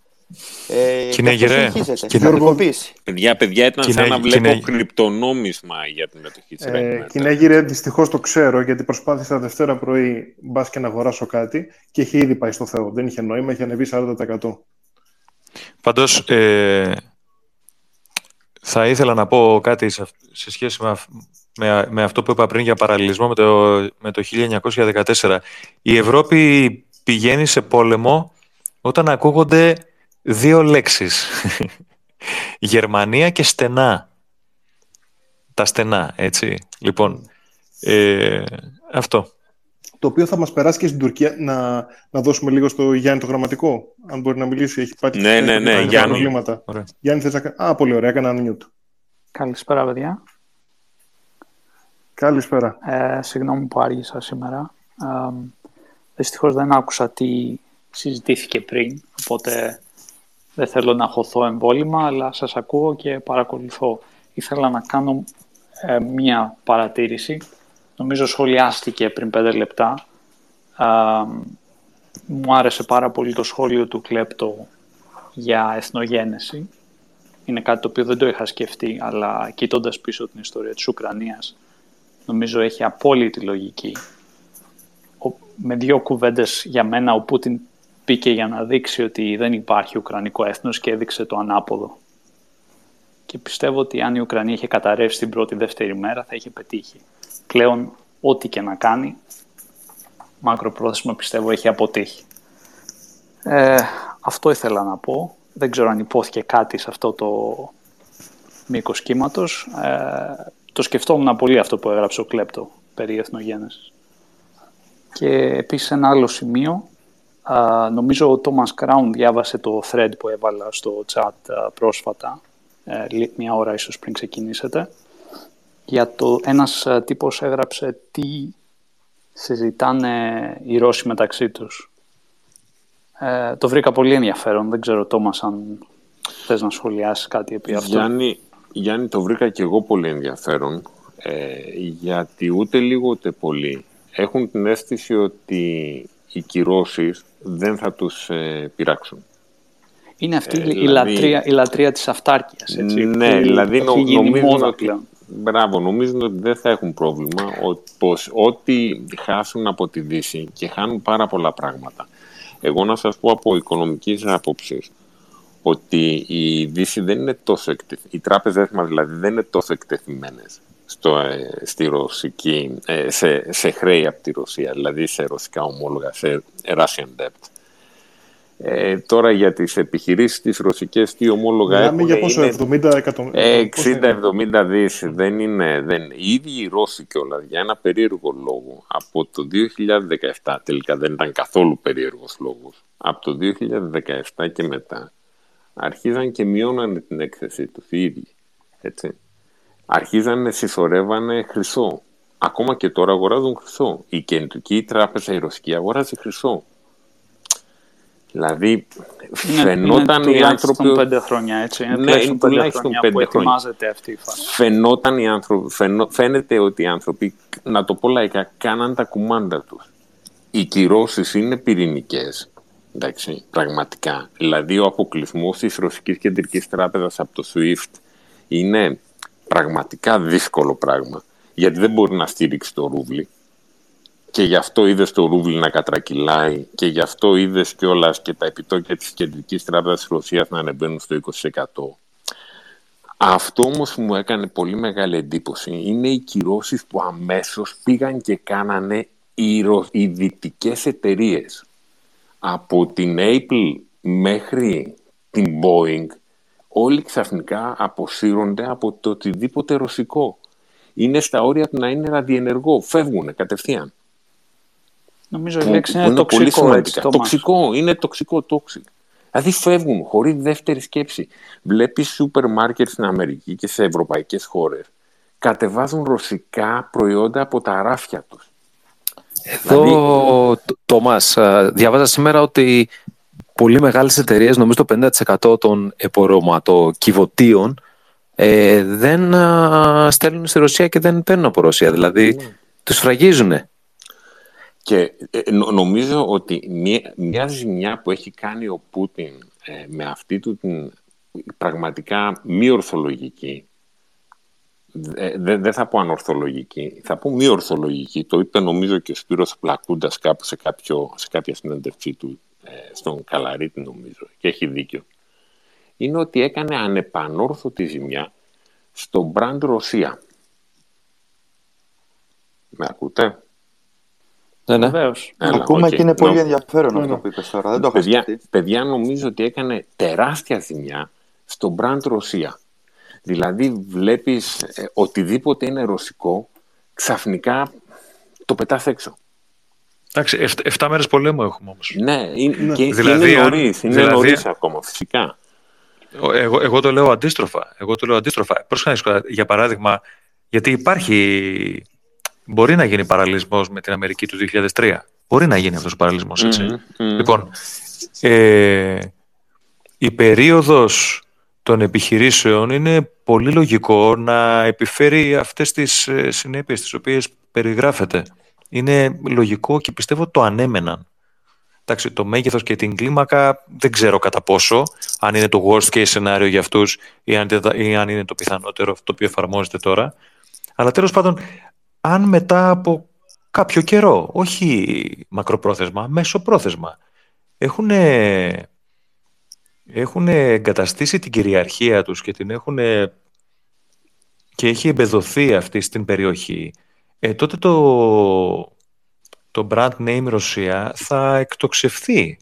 Δεν θα γίνει αυτό. Δηλαδή, όπως ακριβώς έγινε και με τις Ηνωμένες Πολιτείες. Σε Θέλω να πω ποια ότι περιοχή μην, όμως, μην κρίνουμε. Ντάνιελ; Ναι, σε ποια περιοχή όμως, Ντάνιελ, ποια θα είναι η, η σφαίρα επιρροής από Δεν εκεί ξέρω. πέρα; Και κοίτα να δεις, υπά, υπάρχουν, υπάρχουν, κοίτα να δεις, αν θεωρήσουμε, αν θεωρήσουμε ότι πάει να καταλάβει την Ανατολική Ουκρανία, τότε ε, υπάρχουν δύο ενδεχόμενα. Να συνεχιστεί, εν- να συνεχιστεί κάποια αντίσταση εκ μέρους του πληθυσμού και κάποιας κυβέρνησης που θα είναι εξόριστη, δεν ξέρω.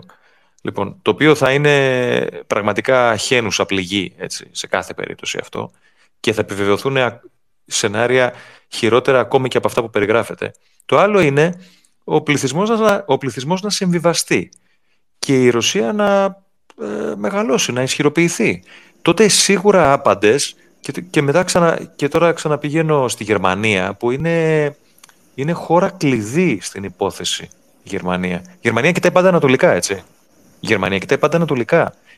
Προς τη Δύση η Γερμανία κοιτάει παρενθετικά. Κοιτάει και κοιτάζει για να εξασφαλίσει τη βασική της κίνηση που είναι προς τα ανατολικά. Λοιπόν, αν αυτές οι δύο μεγάλες χερσαίες δυνάμεις ε, έρθουν σε κάποιο είδους συμβιβασμό για την Ευρωπαϊκή Ήπειρο και τα πράγματα στην Ευρωπαϊκή Ήπειρο, τότε δεν νομίζω ότι η Ρωσία θα βγει χαμένη. Άσε την καταστροφή σε ατομικό και ανθρώπινο επίπεδο, έτσι. Δεν τα εξετάζουμε αυτά, γιατί είναι... Ε, Θα, θα βγει όμως, δηλαδή... αμφισβήτητες αλήθειες. θα- θα Όχι, γίνει, δεν μπορώ να το δηλαδή, περι... Ναι. Ξέ, ξέρεις τι, Για πες. τώρα εδώ, εδώ νομίζω ότι αρχίζουμε να μπαίνουμε και στο άλλο ε, κομμάτι μας. Ότι θα υπάρξει συνεννόηση. Δηλαδή βλέπουμε και είπε η Γερμανία πολύ σωστά. Πάντως, κάτσε ρε, εσύ, εδώ πέρα, επειδή είπε Γερμανία, Και λες, εδώ, πέρα τι το brand γίνεται, names, ας πούμε, ναι. εδώ πέρα το brand names Γερμανίας επανήλθε. Και επανήλθε ναι, πολύ γρήγορα, επανήλθε, όντως, θέλω να πω. επανήλθε πολύ Οπότε, γρήγορα γιατί χρειάζονταν να επανέλθει. Εντάξει, όπως κλαίει. δεν νομίζω ότι. Δεν νομίζω Ομοίως ότι το θα brand χρειάζεται name και η της Ρωσία, Ρωσίας- ρε παιδιά. Ναι, Ομοίως θα δεν χρειάζεται. νομίζω το brand name της Ρωσία. Εντάξει, πέντε χρόνια, έξι χρόνια μπορεί να φάει ένα, να υπάρξει ένα πρόβλημα.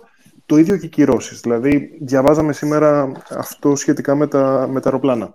Ότι είναι πολύ πιθανόν η, η Ρωσία να μην έχει ανταλλακτικά για αεροπλάνα σε επόμενες τρεις εβδομάδε.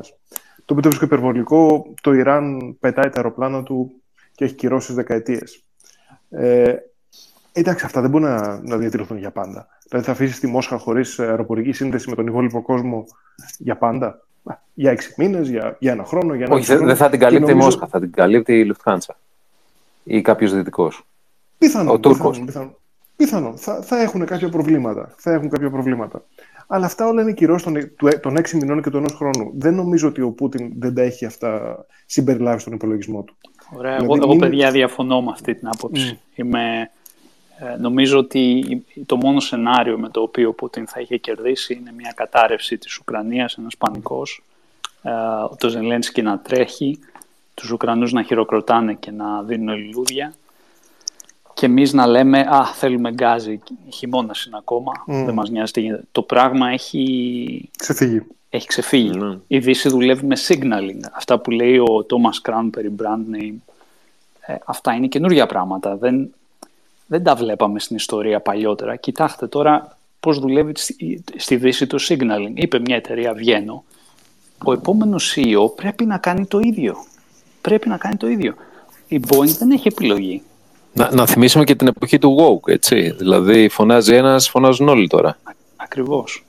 Η Ρωσία μόνο μέσω της ενέργειας βλέπω εγώ να κανονο- κανονικοποιείται πάλι στην Ευρώπη. Ε, επειδή την έχουμε ανάγκη εκεί. Αλλά μεσοπρόθεσμα θα κινηθούμε αλλού. Είναι αναπόφευκτο πλέον. Εντάξει, Πιστεύω η αλλαγή ότι- της πιστεύω ότι το Ευρώπης brand είναι το name πιο είναι- σημαντικό. Πάντως Εγώ και- επιμένω ότι το brand name δεν είναι το πιο σημαντικό, αλλά η αλλαγή της Ευρώπης σε, σε κάτι διαφορετικό, από ένα πολύ χαμηλό επίπεδο, είναι κάτι το οποίο είναι ενδιαφέρον. Και, και κλεπτό. Εδώ τώρα μας βάζει πολύ ωραία στο επόμενο. Ότι ξαφνικά η, η Δύση φαίνεται να ξύπνησε. Σαν να Και η περιμένουν Ευρωπαϊκή ναρκωτικά. Ένωση. Δηλαδή αυτό το Ναι. πράγμα δεν το περίμενε κανένας. Ναι. Να, να πω δύο Προ, πράγματα. προσέξτε κάτι άλλο το οποίο σκεφτόμουν νωρίτερα. Ε, το 14 πήρε την Κρυμαία. Ε, δεν δεν κουνήθηκε κουνήθηκε φύλλο. φύλλο. Μάλιστα, το συζητούσα με ένα φίλο που έχω, που είναι, ο οποίος είναι μισός Ουκρανός και μου είπε η Κρυμαία δεν ήταν ποτέ Ουκρανική, από σπόντα την πήραμε. Δηλαδή ακόμα και ένας Ουκρανός του Κιέβου, εντάξει, άσχημη φάση.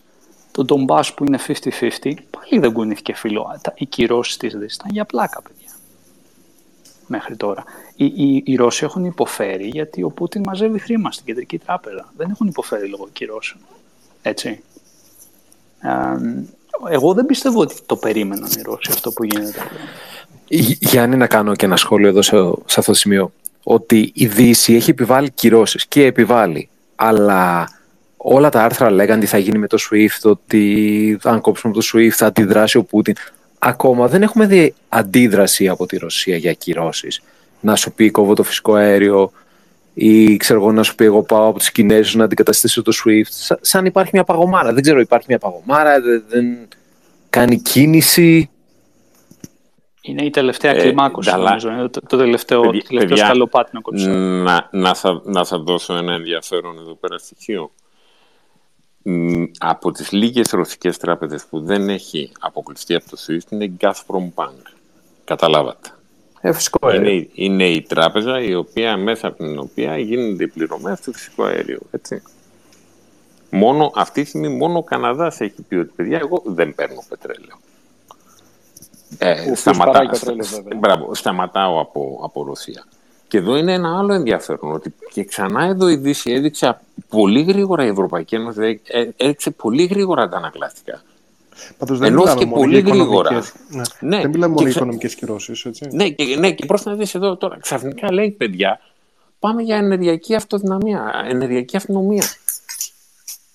Δηλαδή και αυτό είναι ένα ενδιαφέρον πράγμα στο πόσο γρήγορα αντέδρασε η Δύση. Δηλαδή ήταν, ήταν σαν σοκ, ήταν σαν αυτό που είπες Κλέπτο, σαν να πήρε ναρκωτικά η Δύση ξαφνικά.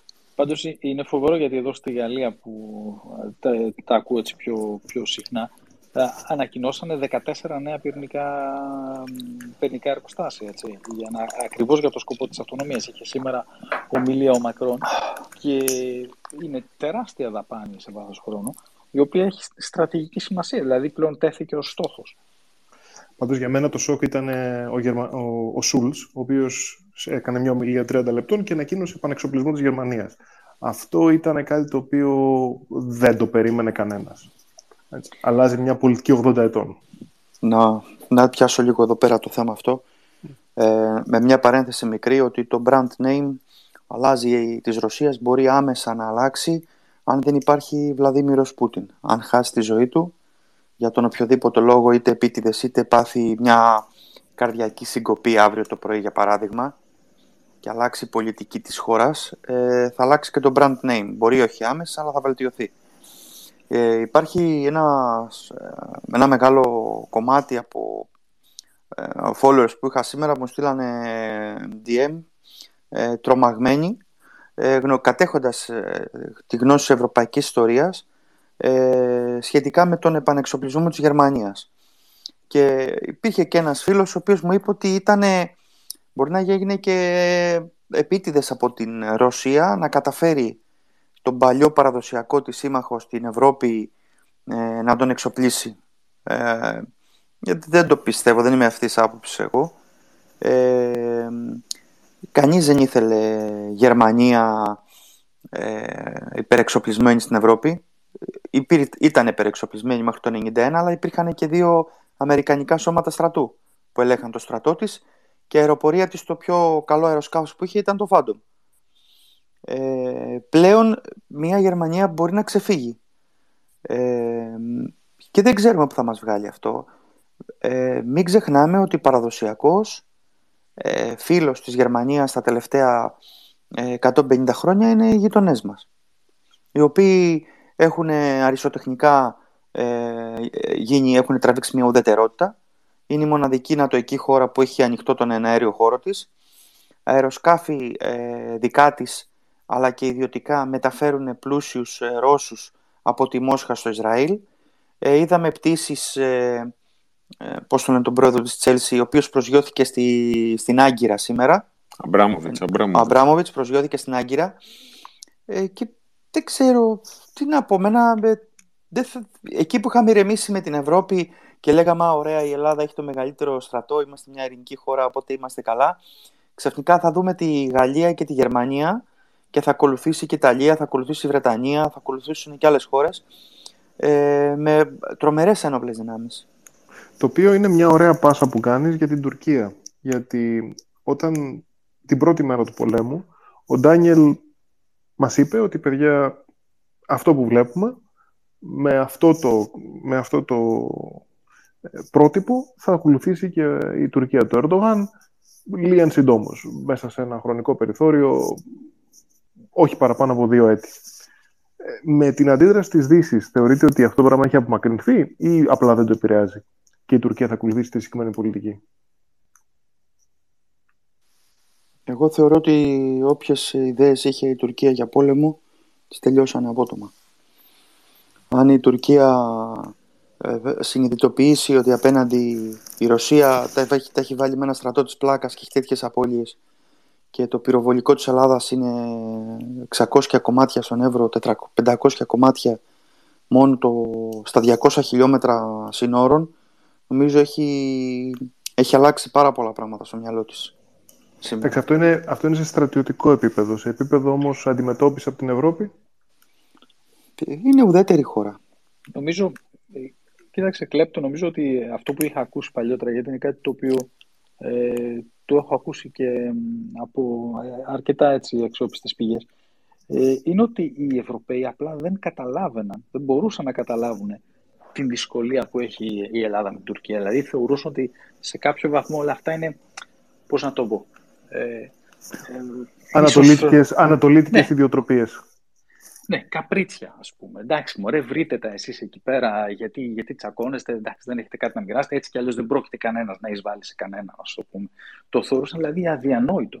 Και νομίζω ότι η υπηρεσία που προσέφερε αφελάξη η Ρωσία στην Ελλάδα και στην Ευρώπη είναι ότι πλέον αυτό το ενδεχόμενο που σιγά σιγά αρχίσαμε να το εξετάσουμε με αυτά που έγιναν το 2020, πλέον νομίζω ότι και οι Ευρωπαίοι μπορούν να το, να το πιστέψουν πολύ ευκολότερα. Δηλαδή, όταν ο Έλληνα αξιωματούχος προσπαθεί να τους πείσει ότι υπάρχει ένα θέμα με την Τουρκία, ότι μπορεί πλέον να είναι πολύ περισσότερο δεκτική. Αυτό νομίζω ότι μπορεί να λειτουργήσει υπέρ μας. Ε, εντάξει, εγώ θεωρώ ότι η Τουρκία πλέον θα δει και τις αντιδράσεις της Ευρώπης και ότι πλέον τα πράγματα δεν είναι τόσο απλά. Δεν είναι μια Ευρώπη η οποία πήρε ο άλλος την μισή ή τη ολόκληρη την Ουκρανία και δεν κουνήθηκε φίλο. Κάτι γίνεται. Αλλά θέλω να ακούσω τώρα, όλα αυτά είναι πολύ ευχάριστα που λέμε, να ακούσω και τον Ντάνιελ για να μας παγώσει το αίμα. Ναι, θα σπαγώσω το, το αίμα. Εγώ, εγώ, βλέπω, εγώ βλέπω τι διδάγματα παίρνει κάποιος. Καταρχάς, δεν μπορεί να επαναληφθεί αυτό το οποίο γίνεται τώρα στη Ρωσία, με τη Ρωσία και την Ουκρανία μάλλον, γιατί είναι συγκεκριμένες οι συνθήκες. Mm. Στην ελληνοτουρκική περίπτωση δεν υπάρχουν ίδιες συνθήκες, παιδιά. Τα δε διδάγματα που παίρνει η τουρκική ηγεσία είναι ότι πρέπει να κάνει κάτι ε, πολύ γρήγορα και πολύ ισχυρά ότι το πλήγμα του πρώτου 24ωρου πρέπει να είναι συντριπτικό. Αυτό είναι το δίδαγμα. Όχι ότι θα, δεν ξέρω, θα επιβληθούν κυρώσεις. Το δίδαγμα είναι ότι πρέπει μέσα σε 24 με 48 ώρες να καταληφθεί το νησί. Αυτό είναι. να μην... Ναι, είναι δυνατόν Επι, να γίνει επιχειρησιακά, αυτό χωρίς, επιχειρησιακά όχι, λες. Όχι, όχι επιχειρησιακά. Ναι. Χωρίς να έχουμε ήδη... Δηλαδή, αυτό πρέπει να υπάρξει μια κλιμάκωση. Δεν μπορεί ξαφνικά να το κάνει αύριο πρωί, που μιλάμε χωρίς καμία προειδοποίηση. Το, δηλαδή... το καλοκαίρι του 20 δεν υπήρξε καμία κλιμάκωση. Mm. Το, το καλοκαίρι του 20, 13 Ιουλίου, το μεσημέρι, πότε ήταν. Λοιπόν, δεν υπήρξε καμία κλιμάκωση. Απολύτως καμία. Βγήκε ο στόλος τους ε, στο Αιγαίο απολύτως απροειδοποιητά. Η δε κλιμάκωση η οποία λες έχουν εδώ και, εδώ, εδώ και καιρό που λένε κάτι το οποίο είναι πρωτοφανές και δεν ξέρω γιατί δεν το... Εντάξει, το αξιολογούμε αλλά είναι πραγματικά τρομερό και δεν νομίζω ότι έχει ότι τη χάνει τις προσοχές που θα έπρεπε. Αυτό που απαιτούν την αποστρατιωτικοποίηση των νησιών ε, θεωρώντας ότι αν δεν αποστρατιωτικοποιηθούν ε, δεν μας ανήκουν. Ότι τίθεται θέμα κυριότητας. Εδώ πέρα πια δεν μιλάμε για γκρίζες ζώνες. Δεν μιλάμε για κάποια νησάκια αμφισβητούμενα να το δούμε κτλ. κτλ. Μιλάμε για το μισό Αιγαίο.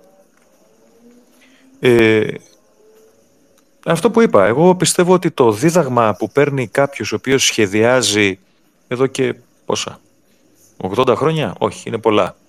50 χρόνια να πάρει τα νησιά του Αιγαίου, έτσι. Είναι ότι δεν πρέπει να βασίζεται σε μια παρατεταμένη επιχείρηση ε, όπου η κάθε φάση, γιατί υπάρχουν φάσεις συγκεκριμένες, έτσι, όπου η κάθε φάση θα απέχει μέρες η μία από την άλλη, αλλά ότι πρέπει να γίνει πολύ γρήγορα και με πολύ μεγάλη ισχύ ούτως ώστε να καμφθεί ο αντίπαλος ε, να παραλύσει ας πούμε και να καμφθεί ο αντίπαλος άμεσα. Αυτό είναι, αυτό είναι τοπικά σε ένα νησί. Ε, δεν είναι στην ευχαίρεια της Ελλάδας να κλιμακώσει την κρίση σε διαφορετικά μέτωπα; Δεν σου λέω ότι θα κερδίσει η, Τουρκία. Όχι, όχι. Εγώ λέω, λέω τι ναι. δίδαγμα παίρνει, εγώ λέω τι δίδαγμα παίρνει αυτός ο οποίος σχεδιάζει τους δικούς του αντικειμενικούς σκοπούς. Όσο, για το τοπικό, όσο, ναι, όσο, όσο για το τοπικό το οποίο λες, η Τουρκία έχει πολύ μεγάλες δυνάμεις και δύναται να έχει παράλληλα πολλές προσπάθειες δευτερεύουσες από τον Εύρο μέχρι την Κύπρο που θα παραπλανούν και ταυτόχρονα θα υποστηρίζουν την κύρια προσπάθεια η οποία θα είναι στραμμένη σε κάποιο νησί. Αυτά. Αυτό όμως σημαίνει, Ντάνιελ, ότι ουσιαστικά θα βάλει τον εαυτό της η Τουρκία στο στρατόπεδο των κακών, στο στρατόπεδο των Ρώσων, έτσι δεν είναι; Και βλέπουμε ε... και νησούλες περίεργες, έτσι. Εγώ δεν βλέπω στρατόπεδα των κακών και των καλών. Ε, εντάξει, ναι, Κακός, αλλά, εγώ δεν βλέπω τέτοια στρατόπεδα. Δηλαδή, ναι, όπως εγώ το δεν βλέπω, ο δυτικός εγώ, κόσμος. Εντάξει, ε, ο δυτικός κόσμος, αυτό, ναι, Κράουνα, αυτό θα σου λέγα. Κακός είναι αυτός που κάνει είναι αυτός που κάνει διαβολικά πράγματα. Δηλαδή αυτά που είπαμε πριν για τον, για τον Χίτλερ από εκεί και πέρα η ζωή είναι κοινική. Υπάρχει, υπάρχει η πλευρά των νικητών και των ιτημένων. Δεν υπάρχουν καλοί και κακοί. Γι' αυτό και βλέπεις ότι... Λίγο εδώ, όταν... Ναι, ναι, ασφαλώς, ασφαλώς, ασφαλώς. Έχουμε έναν εξάρτητο κράτος που δέχτηκε απρόκλητη εισβολή. Ναι. Ε, κοίτα, εγώ ζω στη Δύση πλέον κάμποσα χρόνια, το ξέρεις. Εδώ πέρα οι γονείς στα παιδιά τους μιλάνε έτσι με άσπρο και μαύρο. Μιλάνε για τιμιότητα, μιλάνε για δημοκρατία, μιλάνε για ελευθερία. Στην Ελλάδα δεν το κάνουμε, δεν ξέρω γιατί. Ε, για μένα ηθικά ε, υπάρχει μια κατάσταση άσπρο-μαύρο. Προφανώς δεν είμαστε του ίδιου επαγγέλματος, προφανώς δεν έχουμε την ίδια εκπαίδευση. Εσύ σκέφτεσαι διαφορετικά γιατί πρέπει. Ε, για μένα είναι ξεκάθαρη. Μια ξεκάθαρη Μα δεν είναι θέμα ηθικής αξιολόγησης. Ε, δεν είναι θέμα ηθικής αξιολόγηση. ότι για μένα είναι. Ναι, ε, OK. Okay. Ε, να το δεχτώ ότι μπορεί να είναι ηθική αξιολόγηση σε προσωπικό, σε ατομικό επίπεδο, αλλά δεν παίζει ρόλο στο ισοζύγιο ισχύος. Δεν παίζει κανένα ρόλο. Δηλαδή, εσύ ζεις σε μια δυτική χώρα όπου λες ότι βλέπω τα πράγματα άσπρα-μαύρα. Ε, αυτή η δυτική χώρα ακολούθησε την Αμερική σε μια απολύτως απρόκλητη επίθεση σε μια ανεξάρτητη χώρα στην άλλη μεριά του κόσμου. Δηλαδή, αυτό το οποίο λες είναι τίμιο και είναι ειλικρινές. Είναι αυτό το οποίο νιώθεις εσύ και λες το παιδί σου. Αλλά δεν παίζει ρόλο στην πολιτική. Ε, αυτό ναι, λέω. Εγώ δεν, εγώ δεν παίρνω αυτή θέση. Δεν παίρνω θέση. 2003, αυτή η υπόθεση του 2003 έχει καταρρεύσει έτσι, στη Βρετανική κοινωνία. Ε, ε, ναι, τα αποτελέσματά της όμως παραμένουν. Τα αποτελέσματά της όμως παραμένουν. Βεβαίως. Ξέρω δεν, ότι δεν μπορούμε να γυρίσουμε το χρόνο πίσω. Έτσι. Η Κύπρος δεν είναι, δεν είναι καλή παρομοίωση γιατί είχε προηγηθεί ό,τι είχε προηγηθεί, αλλά ε, δεν είδαμε καμία αντίδραση εναντίον, στην Τουρκία με την επίσης εισβολή σε μια, σε μια χώρα όπως έγινε στην Κύπρο. Δηλαδή, OK, okay, μια χαρά το, το έφαγε η δυτική κοινωνία. Το, τώρα μιλάμε όμως και για εντελώς ε, άλλες εποχές και άλλες καταστάσεις. Συμφωνώ, συμφωνώ, συμφωνώ. Αλλά Έχουν αλλάξει πάρα πολύ τα πράγματα από τότε. Ίσως έχουμε, βαρεθεί να λέμε, έχουμε βαρεθεί να λέμε ότι κάποιες ήταν άλλες εποχές. Ένα ένας, ένας κύκλος είναι τα πάντα. Δεν υπάρχουν άλλες ε, εποχές. Εγώ, πιστε, εγώ πιστεύω ότι ανάμεσα στα έθνη δεν υπάρχει δίκαιο και ηθικό. Έτσι, παιδιά, η Ρωσία είναι και ένας εύκολος στόχος. Δηλαδή δεν ξαφνικά. Ε, τη Ρωσία την, ε, πώς, είναι αντίπαλος στα τελευταία, από το, από το 1918. Δεν είναι αντίπαλος από τώρα. Ε, Οπότε νομίζω ήταν εύκολο να, γίνει, να μπει στο ρόλο του κακού. Ε, Προφανώς είναι μια πρόκλητη εισβολή στην Ουκρανία. Δεν το συζητάμε. Είναι στο ρόλο του κακού. Ε, αλλά είναι και κάτι το οποίο διευκόλυνε τη Δύση. Ε, δεν ήταν δύσκολο να, να πούμε ότι okay, να, εδώ, χωρί, εδώ χαράσουμε τις γραμμές σε χώρες στις οποίες η Δύση έχει μια λίγο διαφορετική άποψη, λίγο πιο ουδέτερη, όπως η Τουρκία, ε, αυτό το πράγμα παίρνει λίγο, βάζουν λίγο περισσότερο νερό στο κρασί τους. Πάντως, να πούμε και κάτι ακόμα, ότι αυτές τις μέρες ο Πακιστανός Πρωθυπουργός Πρόεδρος, τι έχουν εν πάση περιπτώσει, ε, είπε ότι ούτε λίγο ούτε πολύ παιδιά, Πρωθυπουργό έχει δίκιο με συγχωρείς, ούτε λίγο ούτε πολύ είπε παιδιά στους ε, πολίτες του, εμείς θα πάρουμε κανονικά σιτάρια από τη Ρωσία, θα πάρουμε κανονικά πετρέλαιο και αέριο από τη Ρωσία και κατεβάζω και 10 ρούπιες πακιστανικές, κατεβάζω την τιμή του, των καυσίμων. Εντάξει. Δηλαδή, βλέπουμε και τη Ρωσία, γιατί είπε πριν για στενά, αφού έκανε το χατήρι του Πούτιν, πέρασε ό,τι ήταν να περάσει, τώρα είπε, α, παιδιά, τώρα δεν περνάει κανείς. Δηλαδή όμως, η Ρωσία όμως, παίζει τον ναι. επιτίδιο ουδέτερο στην όλη υπόθεση και δεν ξέρουμε πώς θα την αξιολογήσει η Δύση στο τέλος. Αν κρατήσουν οι επιχειρήσεις για καιρό και η απομόνωση της Ρωσίας κρατήσει για καιρό, τότε το κλείσιμο των στενών θα παίξει ρόλο. Ναι, τότε πολύ φοβάμαι ότι ανοίγουμε την πόρτα του φρενοκομείου. Δηλαδή, αν αυτό το πράγμα συνεχίσει για αρκετό διάστημα, τα ελληνοτουρκικά θα είναι ένα ακόμα επεισόδιο ενός συνολικού έργου που θα παίζεται στην Ευρώπη, έτσι δεν είναι; Mm. Ναι. Πάντως με, τα στενά δεν έχει πει ότι τα έχει κλείσει. Ε, επίσης νομίζω λέει η συνθήκη ότι οι πολεμικά τα οποία επιστρέφουν στη βάση τους μπορούν να περάσουν ακόμα και άμα είναι κλειστά. Και, και ακόμα δεν έχω καταλάβει αν μπορεί να τα κλείσει ξέρω εγώ, για δύο χώρες οι οποίες είναι σε μια εμπόλεμη κατάσταση μεταξύ τους. Και δεν εμπλέκεται η Τουρκία όλα είναι συνάρτηση. Ναι, όλα, όλα είναι συνάρτηση των εξελίξεων στο πεδίο. Αν το πεδίο γίνει βάρβαρο, αν το πεδίο γίνει βάρβαρο, θα είναι πολύ κακή εξέλιξη πρωτίστως για τους ανθρώπους που θα το υφίστανται, αλλά και για όλη την Ευρώπη. Γιατί είμαι σίγουρος ότι η Δύση, και εδώ κολλάει αυτό που λέει ο, ο, ο Γιάννης, και υπό την πίεση των λαών, η Δύση δεν θα αντέξει ε, δεν ξέρω, να καταστρέφονται οι Ουκρανικές πόλεις δεν θα αντέξει Σεράγεβο και Σρεμπρένιτσα και τα λοιπά στην Ουκρανία. Θα επέμβει. Θα επέμβει. Οπότε μιλάμε για, για τρίτο παγκόσμιο, έτσι, γιατί προφανώς θα... Ε, δεν ξέρω, ας μην το πούμε τόσο μεγάλο και τρανό, ας πούμε, αλλά σίγουρα θα παίξει κλιμάκωση και επέκταση.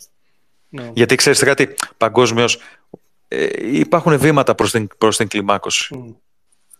Ε, εγώ ναι, βλέπω μια περιφερειακή επέκταση άμα τα πράγματα γίνουν πολύ άσχημα στο πεδίο. Αλλά διέκοψα τον Γιάννη. Ναι, ναι. Όχι, εγώ σε διέκοψα, Ντάνιελ. Θα να σε ρωτήσω κάτι. Πολύ καλό σημείο αυτό που έβαλες. Ε, άμα τελείω θέλω να σε ρωτήσω κάτι που είναι μάλλον σε ειδικότητά σου. Ε, γιατί οι χώρες δεν κηρύττουν τον πόλεμο η μία στην άλλη πλέον; Γιατί η Ρωσία δεν έχει Α. κηρύξει τον πόλεμο στην Ουκρανία; Ναι, ναι, είναι, είναι, είναι ωραίο σημείο αυτό. Είναι ωραίο σημείο αυτό. Να σου πω γιατί. Γιατί ε, πήρε τόσο διαβολική μορφή κυριολεκτός αυτό, έτσι, πραγματικά βγήκε ο διάολος δηλαδή. Πήρε τόσο διαβολική μορφή ο πόλεμος μετά, το, μετά, μετά τον, μάλλον κατά τον δεύτερο παγκόσμιο πόλεμο, όπου κανείς μετά από αυτόν δεν τόλμησε να πει κηρύττω τον πόλεμο. Κατά συνέπεια όλοι σχεδόν ανεξαιρέτως προσπαθούν να σκεφτώ κάποια εξαίρεση. Νομίζω, νομίζω μόνο οι Αραβοϊσραηλινοί. Λοιπόν, πλή, πλην των Άραβο-Ισραηλινών, όλοι οι άλλοι είναι κάποιο είδους ειδικές επεμβάσεις. Δηλαδή, αν ξεκινήσουμε από την Κορέα, που είναι αμέσως μετά το Δεύτερο Παγκόσμιο Πόλεμο, δεν κηρύχθηκε πόλεμος, έτσι. Ήταν μια επέμβαση του ΟΗΕ, καταρχάς ήταν μια από, από πλευράς Βορειοκορεατών, ήταν μια ανθρωπιστική, ειρηνευτική επιχείρηση να επανενώσουν τη χώρα τους οι άνθρωποι, έτσι.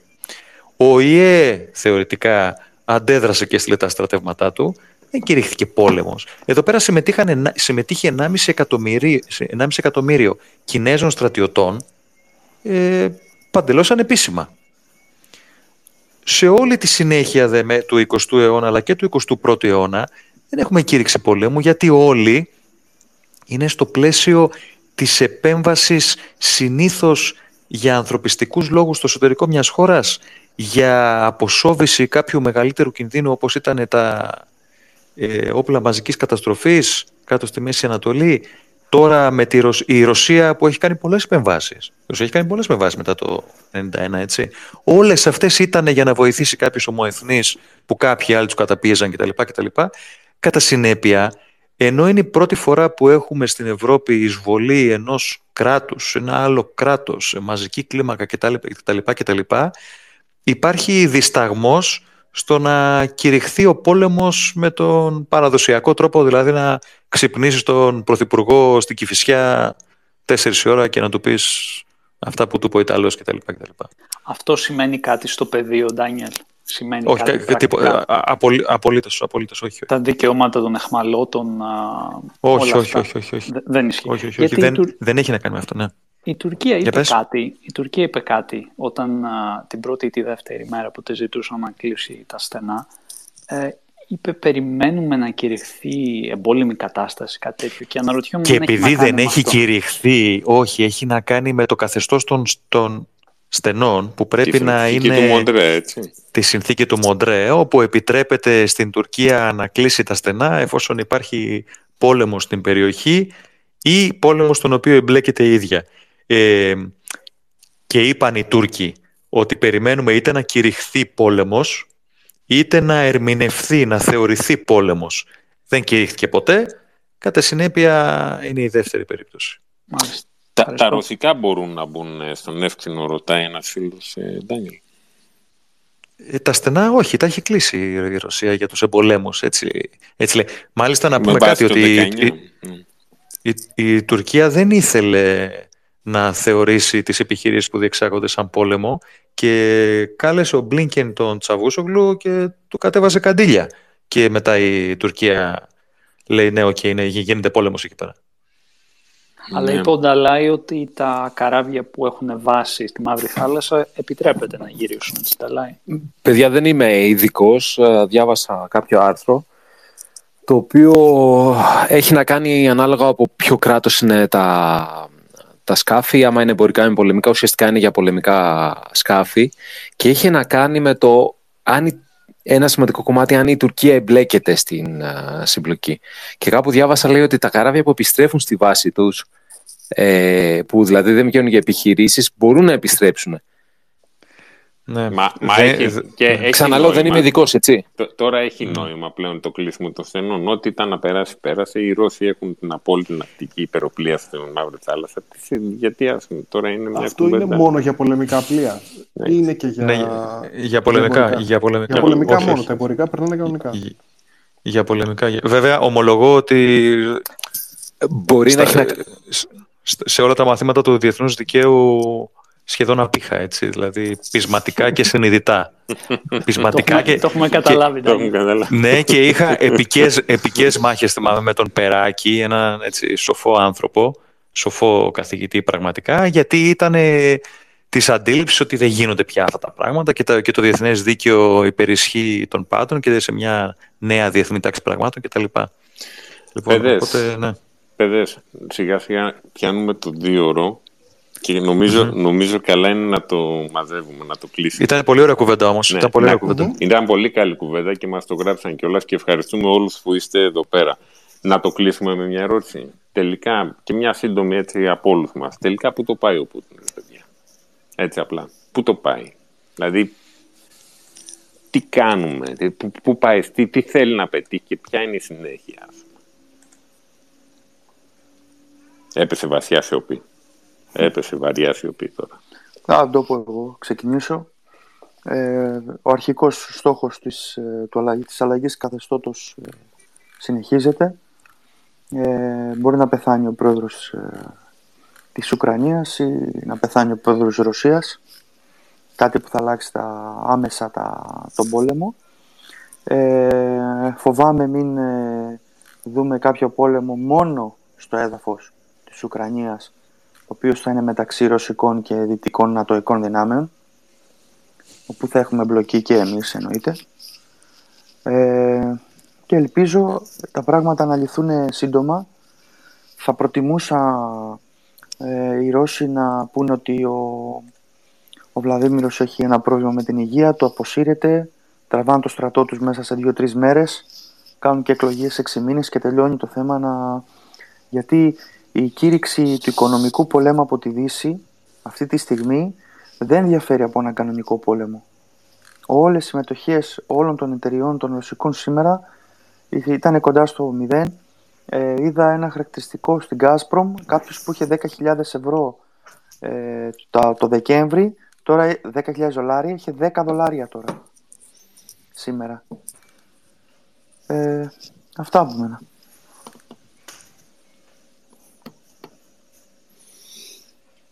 Να, τώρα, καλή ερώτηση. Τι λέμε τώρα; Εγώ δεν θα Daniel; πω τίποτα. Κλε, κλέπτο. Εγώ δεν θα πω τίποτα, παιδιά. Δεν έχω, δεν έχω ιδέα. Είναι τόσο... Ακούω. Εγώ νομίζω ότι δεν μπορούμε να πούμε που το πάει, γιατί ε, επανέρχομαι σε αυτό που είπαμε και προηγουμένως, νομίζω ότι έχει αυτονομηθεί κάπως η κατάσταση. Το μόνο το οποίο νομίζω ότι προκύπτει από αρκετά πράγματα που έχω διαβάσει, δεν ξέρω βέβαια αν ισχύει, ε, είναι ότι ο Πούτιν δεν νομίζω ότι μπορεί εύκολα να κάνει πίσω. Δηλαδή, ε, νομίζω ότι δεν ξέρω πώς θα εξελιχθεί όλη αυτή η ιστορία, αλλά πιστεύω ότι κάποιο, κάποια έστω συμβολική πύρια νίκη θα πρέπει να εξασφαλίσει με κάποιο τρόπο, έστω για το εξωτερικό. Αυτό νομίζω δηλαδή θα πρέπει να είναι το πιο, ε, ας το πούμε, λογικό end game, το πιο λογικό τέλος. Τώρα, πραγματικά δεν νομίζω ότι κάποιος ξέρει τι θα συμβεί. Δεν, δηλαδή, και εγώ, και εγώ πραγματικά ε, αναρωτιέμαι. Νταλάι, μήπω θέλεις, Γιάννη, όποιο θέλει. Δεν... Εγώ εκείνο που θα ήθελα να... Σίγουρα δεν πρόκειται να κάνει πίσω ο, ο Πούτιν, γιατί ε, έχει ανοίξει τα χαρτιά του, κινδυνεύει εσωτερικά, κινδυνεύει και προς τους άλλους. Εκείνο όμως που με ανησυχεί είναι ότι πολλοί περιμένουν να δούνε τι αντίδραση, τι θα καταφέρει ο Πούτιν, πώς θα αντιδράσει η Δι- η Δύση και σκέφτομαι από πίσω την Κίνα. Την Κίνα, την Ταϊβάν, τις α, υπόλοιπες έτσι, αναθεωρητικές δυνάμεις. Εμάς μας, ε, μας, α, είναι πολύ σημαντική η Ρωσία και η Γερμανία και τα, τα πάντα. Η Αμερική όμως κοιτάει την Κίνα και, και οι Κινέζοι θεωρώ ότι περιμένουν να δούνε ποια θα είναι η έκβαση αυτής της υπόθεσης. Αλλά πρέπει να γίνει podcast για, τη, για την Ταϊβάν. Αυτό είναι το θωρό δεδομένο. Αυτό είναι σίγουρο, αλλά πρέπει να διαβάσουμε πάρα πολύ. Ή εγώ να διαβάσω πάρα πολύ. Όλοι μας νομίζω. Όλοι, όλοι, όλοι πρέπει να διαβάσουν. Ντάνιελ, να Γιάννη. το κλείσεις; Ντάνιελ, Γιάννη, και Ε. δεν ξέρω κι εγώ αν έχω κάτι να πω σε αυτό. Εγώ θα γυρίσω σε αυτό που είπα αρχικά, ότι μετά τη δεύτερη μέρα του πολέμου βλέπω ότι αυτό που διεξάγεται δεν είναι συνέχιση της πολιτικής με άλλα μέσα. Έχει στοιχεία παράλογα, μη ορθολογικά στρατη... από στρατηγικής άποψης. Αυτό που εγώ θεωρούσα σαν πιθανότερη εξέλιξη ήταν, και σας το είχα πει άμα θυμάστε, ότι δεν θα έμπαινε στο Κίεβο, ότι θα προωθεί το μέχρι τον ε, Δνήπερο για να ρίξει την κυβέρνηση κτλ. κτλ αλλά θα γυρνούσε πίσω στον Ντονμπάς, στα λεγόμενα νέα σύνορα μεταξύ Ρωσίας και Ουκρανίας ή των ανεξάρτητων περιοχών τέλος πάντων. Τώρα βλέπουμε μια κατάσταση όπου ε, προσυδειάζει με προσπάθεια ανασύστασης της ρωσικής αυτοκρατορίας. Δεν μπορεί να γίνει καμία πρόβλεψη. Και επιμένω, ε, το λένε στον στρατό, το λένε το δόγμα του στρατηγικού 19 και νομίζω είναι πολύ σωστό. Θα εξαρτηθούν πάρα πολλά από την πραγματικότητα στο πεδίο, στο, στο τακτικό επίπεδο. Ούτε καν στο επιχειρησιακό, στο τακτικό επίπεδο. Δηλαδή, αν ε, ξεφύγει η κατάσταση και πάει σε ισοπαίδωση πόλεων για να επιδεχθούν οι αντικειμενικοί σκοποί, θα επηρεάσει αυτό το τακτικό επίπεδο, δηλαδή θα γίνει το αντίστροφο από ό,τι προβλέπεται. Το τακτικό θα επηρεάσει το επιχειρησιακό και το στρατηγικό και θα εντείνει την αυτονομία αυτής της πολεμικής λογικής. Αυτά από πλευράς μου. Εγώ με έπαιζα πιτσιρικά σε ένα παιχνίδι. ε, The Ancient Art of War. Ένα παιχνίδι στρατηγικής. Ο πιο δύσκολος αντίπαλος ήταν ε, ο Crazy Ivan. Ο Crazy Ivan. Δεν ήξερες τι θα κάνει. Δεν υπήρχε καμία λογική στην στρατηγική του. Ε, την προηγούμενη φορά είχαμε βάλει το στοίχημα και είχαμε πει ότι το ορθολογικό ήταν ο Πούτιν να πάρει ό,τι ήθελε και θα το έπαιρνε χωρίς να πέσει του φεκιά. Ο Πούτιν έκανε ακριβώς το αντίθετο. Ενώ αν συνέχιζε τη στρατηγική που ακολουθούσε τα τελευταία 10 χρόνια, σε 10 χρόνια η Ευρώπη θα ήταν σε μεγάλο ποσοστό στην επιρροή του. Πολύ φοβάμαι ότι είναι αυτό που λες, Ντάνιελ, ότι πάει να κάνει ανασύσταση ρωσικής αυτοκρατορίας και ο Πούτιν έχει και ένα περιορισμένο χρονικό ορίζοντα, είναι 71 χρονών. Α, μπράβο, το είπες. 71. Είναι 71 χρονών. Δηλαδή, μήπως λέει ότι θα κάνω το σχέδιο που είχα της ανασύστασης της ρωσικής αυτοκρατορίας και αυτό θα είναι το legacy μου. Και ότι γίνει. Δηλαδή, μήπως είναι... Δεν, δεν ξέρω πραγματικά. Δεν, έχω, δεν μπορούμε τα, με ορθολογικά κριτήρια, με ορθολογικά εργαλεία να, να, να μπορούν να σκεφτώ κι εγώ τι θέλει να κάνει. Όλα είναι ανοιχτά. Και με δύσκολα σενάρια, δύσκολες επιλογές μπροστά, έτσι, για όλους. Ε, Γιάννη, γραμματική, θέλεις να πεις κάτι; Ε, μια κουβέντα, ναι. Ε, κοιτάξτε, εγώ έχασα την πρώτη ώρα και μπορεί απλά να επαναλαμβάνω πράγματα τα οποία συζητήθηκαν νωρίτερα. Ε, και επίσης δεν ακούω τον Κινέγυρο σήμερα, δεν ξέρω γιατί έχω αυτό το πρόβλημα. Ε, πιστεύω πολύ καλή τοποθέτηση από τον Ντάνιελ, με κάνει και σκέφτομαι αυτά που ετοιμαζόμουν να πω, γιατί μου θύμισε πόσο έξω έπεσα την πρώτη φορά. ε, νομίζω ότι πρέπει να δούμε τα γεγονότα, η επιχείρηση αυτή έχει σκοπό τον αφανισμό της Ουκρανίας ως ανεξάρτητο κράτος και ίσως και τον αφανισμό της Ουκρανικής κουλτούρας, έτσι. Ε, είναι μαξιμαλιστική επιχείρηση. Πιστεύω ότι ο, ο Πούτιν βραχυπρόθεσμα θα κερδίσει. Δεν ξέρω αν υπόθηκε αυτό νωρίτερα, ίσως ο Ντάνιελ είπε κάτι, αλλά δεν θα κρατήσει πολύ αυτή η αντίσταση, παιδιά. Ε, ε, δεν σκέφτομαι καν το σενάριο εμπλοκής της Δύσης. Αυτό με ανατριχιάζει. Νομίζω ο Ντάνιελ τα είπε πολύ καλά. Ποια είναι τα όρια της Δύσης. Ε, δουλεύω κάτω από το σενάριο ότι η Ουκρανική αντίσταση θα καταρρεύσει. Ο Πούτιν ε, βραχυπρόθεσμα θα κερδίσει και μεσοπρόθεσμα θα χάσει. Έχει χάσει τα, τους αδερφούς του, τον αδερφό του λαό. Θα χάσει και την Ευρώπη. Σιγά σιγά θα απεξαρτηθούμε ενεργειακά από τη Ρωσία θα κάνει τη χώρα του ένα Ιράν, ένα μεγάλο Ιράν. Αυτό ήθελα να πω. Και με αυτό. Κλέπτο, νομίζω ότι πρέπει να το κλείσεις εσύ. Νομίζω, όχι, ότι όχι, ήταν, όχι, όχι, νο- νομίζω ότι ήταν μια πολύ ωραία κουβέντα σήμερα, έτσι. Ναι, εγώ δεν θα πω κάτι άλλο. Ε, Όχι, κλείστο όχι. όμως εσύ με, με το, Ε, για Εγώ, το επόμενο. εγώ, εγώ θα σε αφήσω να το κλείσεις εσύ γιατί το επόμενο θα είναι Βυζάντιο, έτσι. Γιατί είχαμε κάποιους φίλους που είχαν βγάλει του θώρακες, ε, οι κατάφρακτοι είχαν βγάλει θώρακες, περικνημίδες, ξύφη και τα λοιπά για Βυζάντιο και απογοητεύτηκαν, οπότε θα πάμε Βυζάντιο την άλλη φορά. Αλλά πώς θα το κάνουμε το Βυζάντιο, Κλέπτο; Ναι, Πώς θα λέμε να μιλήσουμε για βάλουμε, Βυζάντιο; να βάλουμε ένα poll και να αποφασίσετε εσείς. Ε, και σκεφτόμασταν, ε, εντάξει, σκεφτήκαμε στην αρχή να βάλουμε και λίγο πιο έτσι ιδιαίτερα θέματα, ε, εθνική αυτοσυνείδηση των Βυζαντινών και διάφορα τέτοια, τα οποία όμως, ας πούμε, ας, το πρώτο που θα κάνουμε να είναι λίγο πιο έτσι, πιο, πιο χολιγουντιανό, λίγο πιο, με περισσότερο αίμα και στην αρένα. Οπότε θα μιλήσουμε για εκστρατείες. Και λέμε να βάλουμε τέσσερις εκστρατείες σε ένα poll. Ο κάθε ένας από εμάς θα έχει το lead για κάθε μία, οπότε ανάλογα τι- ποια θα επιλέξετε. Αν δεν κάνω λάθος, ε, Ντάνιελ, εσύ θα έχεις τον Ηράκλειο. Όλε. Όχι, στον όχι, όχι. Ηράκλειο. Όχι, μη λες ποιος θα έχει τι. Μη λες ποιος θα έχει Οκ, τι. δεν θα, δεν, θα, δεν, θα πω, δεν θα πω ποιος θα έχει τι. Δεν θα πω ποιος θα έχει τι. Λοιπόν, ο καθένας λοιπόν έχει μια αγαπημένη εκστρατεία και έναν αγαπημένο αυτοκράτορα. Ε, οπότε θα, θα μπούμε σε αυτή τη φάση. Ε, οπότε θα, ποιους έχουμε πει, έχουμε πει Ηράκλειο, Έχουμε πει Βελισσάριο. Βελισσάριο. ε, Βασίλειο Βασίλειο. και Αλέξιο.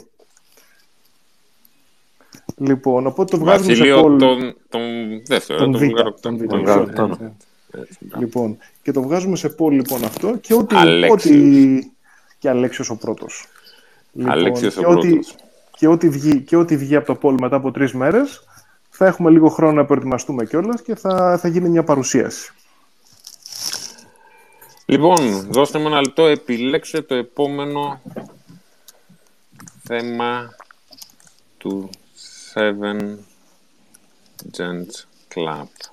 Δεν θα κάνουμε podcast για το πατρινό καρναβάλι, όπως καταλαβαίνω. Ούτε για τον Τραχανά Μάρσαλ.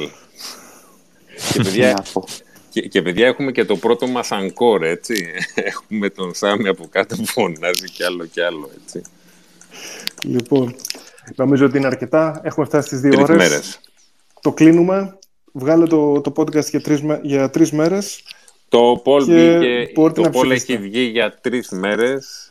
Εντάξει, έχουμε τον Ηράκλειο, τον Βελσάριο, τον Βασίλειο τον δεύτερο και τον Αλέξιο τον πρώτο. Εντάξει. Και, Και κατά θα- πάσα πιθανότητα όλοι θα παίξουμε σε αυτά. Ναι, ναι, ναι. Ναι, καλά, δεν θα μιλάει ένας. Λοιπόν, αυτά είναι. Ε, και το κλείνουμε εδώ πέρα και ευχαριστούμε όλους όσους ε, ήταν μαζί μας. Δύο 200 ώρες. παιδιά, είστε 200 άνθρωποι κάτω, σας ευχαριστούμε πραγματικά όλους. Είχε φτάσει 270 για πες το 270, ναι. Οι περισσότεροι, ήταν, δι- οι περισσότεροι ήταν 270 και έχουμε βέβαια πάει και αρκετά καλά και στο, στο Ναι. Spotify. Και θυμηθείτε, όλα ανεβαίνουν σε podcast. Έχουμε το All My Links στο, χα- στο handle μας, στο κοινό μας handle, στο 7 Gens Club, όπου εκεί μπορείτε να βρείτε όλα τα links για όλες τις πλατφόρμες. Έτσι. Πω, πω, αυτό ακούστηκε πολύ μαρκετίστικο τώρα, έτσι, ξέρεις, το τέλος της εκπομπής. Χάλια, ρε. φίλε. Εγώ, εγώ πουλάω και μέλι. Εγώ πουλάω και μέλι, Crown. Μετβέντεφ, Μετβέντε, άστο, μην το, μην το πάμε εκεί πέρα. μένεις. Πρέπει κάποια στιγμή να αρχίσουμε, πρέπει να αρχίσουμε κάποια στιγμή να μιλάμε για το, για το, για το monetize και τη march- merchandise θα βγάλουμε. λοιπόν, Μπλου- Μπλουζάκια, τέτοια πράγματα. όχι, όχι, όχι, όχι, όχι, δεν θα βγάλουμε μπλουζάκια. Όχι, δεν θα βγάλουμε τέτοια ώρα. Ε, σας έχω πει, ε, ξέρω εγώ, αυτόματα ρολόγια. Ε, δυστυχώς θα- το merchandise θα έχει ένα, ένα κάτω όριο το, τα 500-600 ευρώ minimum. Σουβέρ, σουβέρ για το ουίσκι, τέτοια πράγματα τα βγάλουμε έτσι. Μπλουζάκια για την παραλία, ρε φίλε, γιατί όχι; Όχι. Να, να βγαίνεις οι παραλίες με, με το t-shirt, Seven Gems Club. λοιπόν, Εντάξει, παιδες, λοιπόν, το κλείνουμε. πρωινό ξύπνημα αύριο. Καλό Καλό βράδυ. σας. Καλό βράδυ, Βράδυ. κύριε. Καλό Ευχαριστούμε, βράδυ. ευχαριστούμε, Καλή νύχτα. παιδιά. Ευχαριστούμε όλους. Γεια σας. Γεια σας.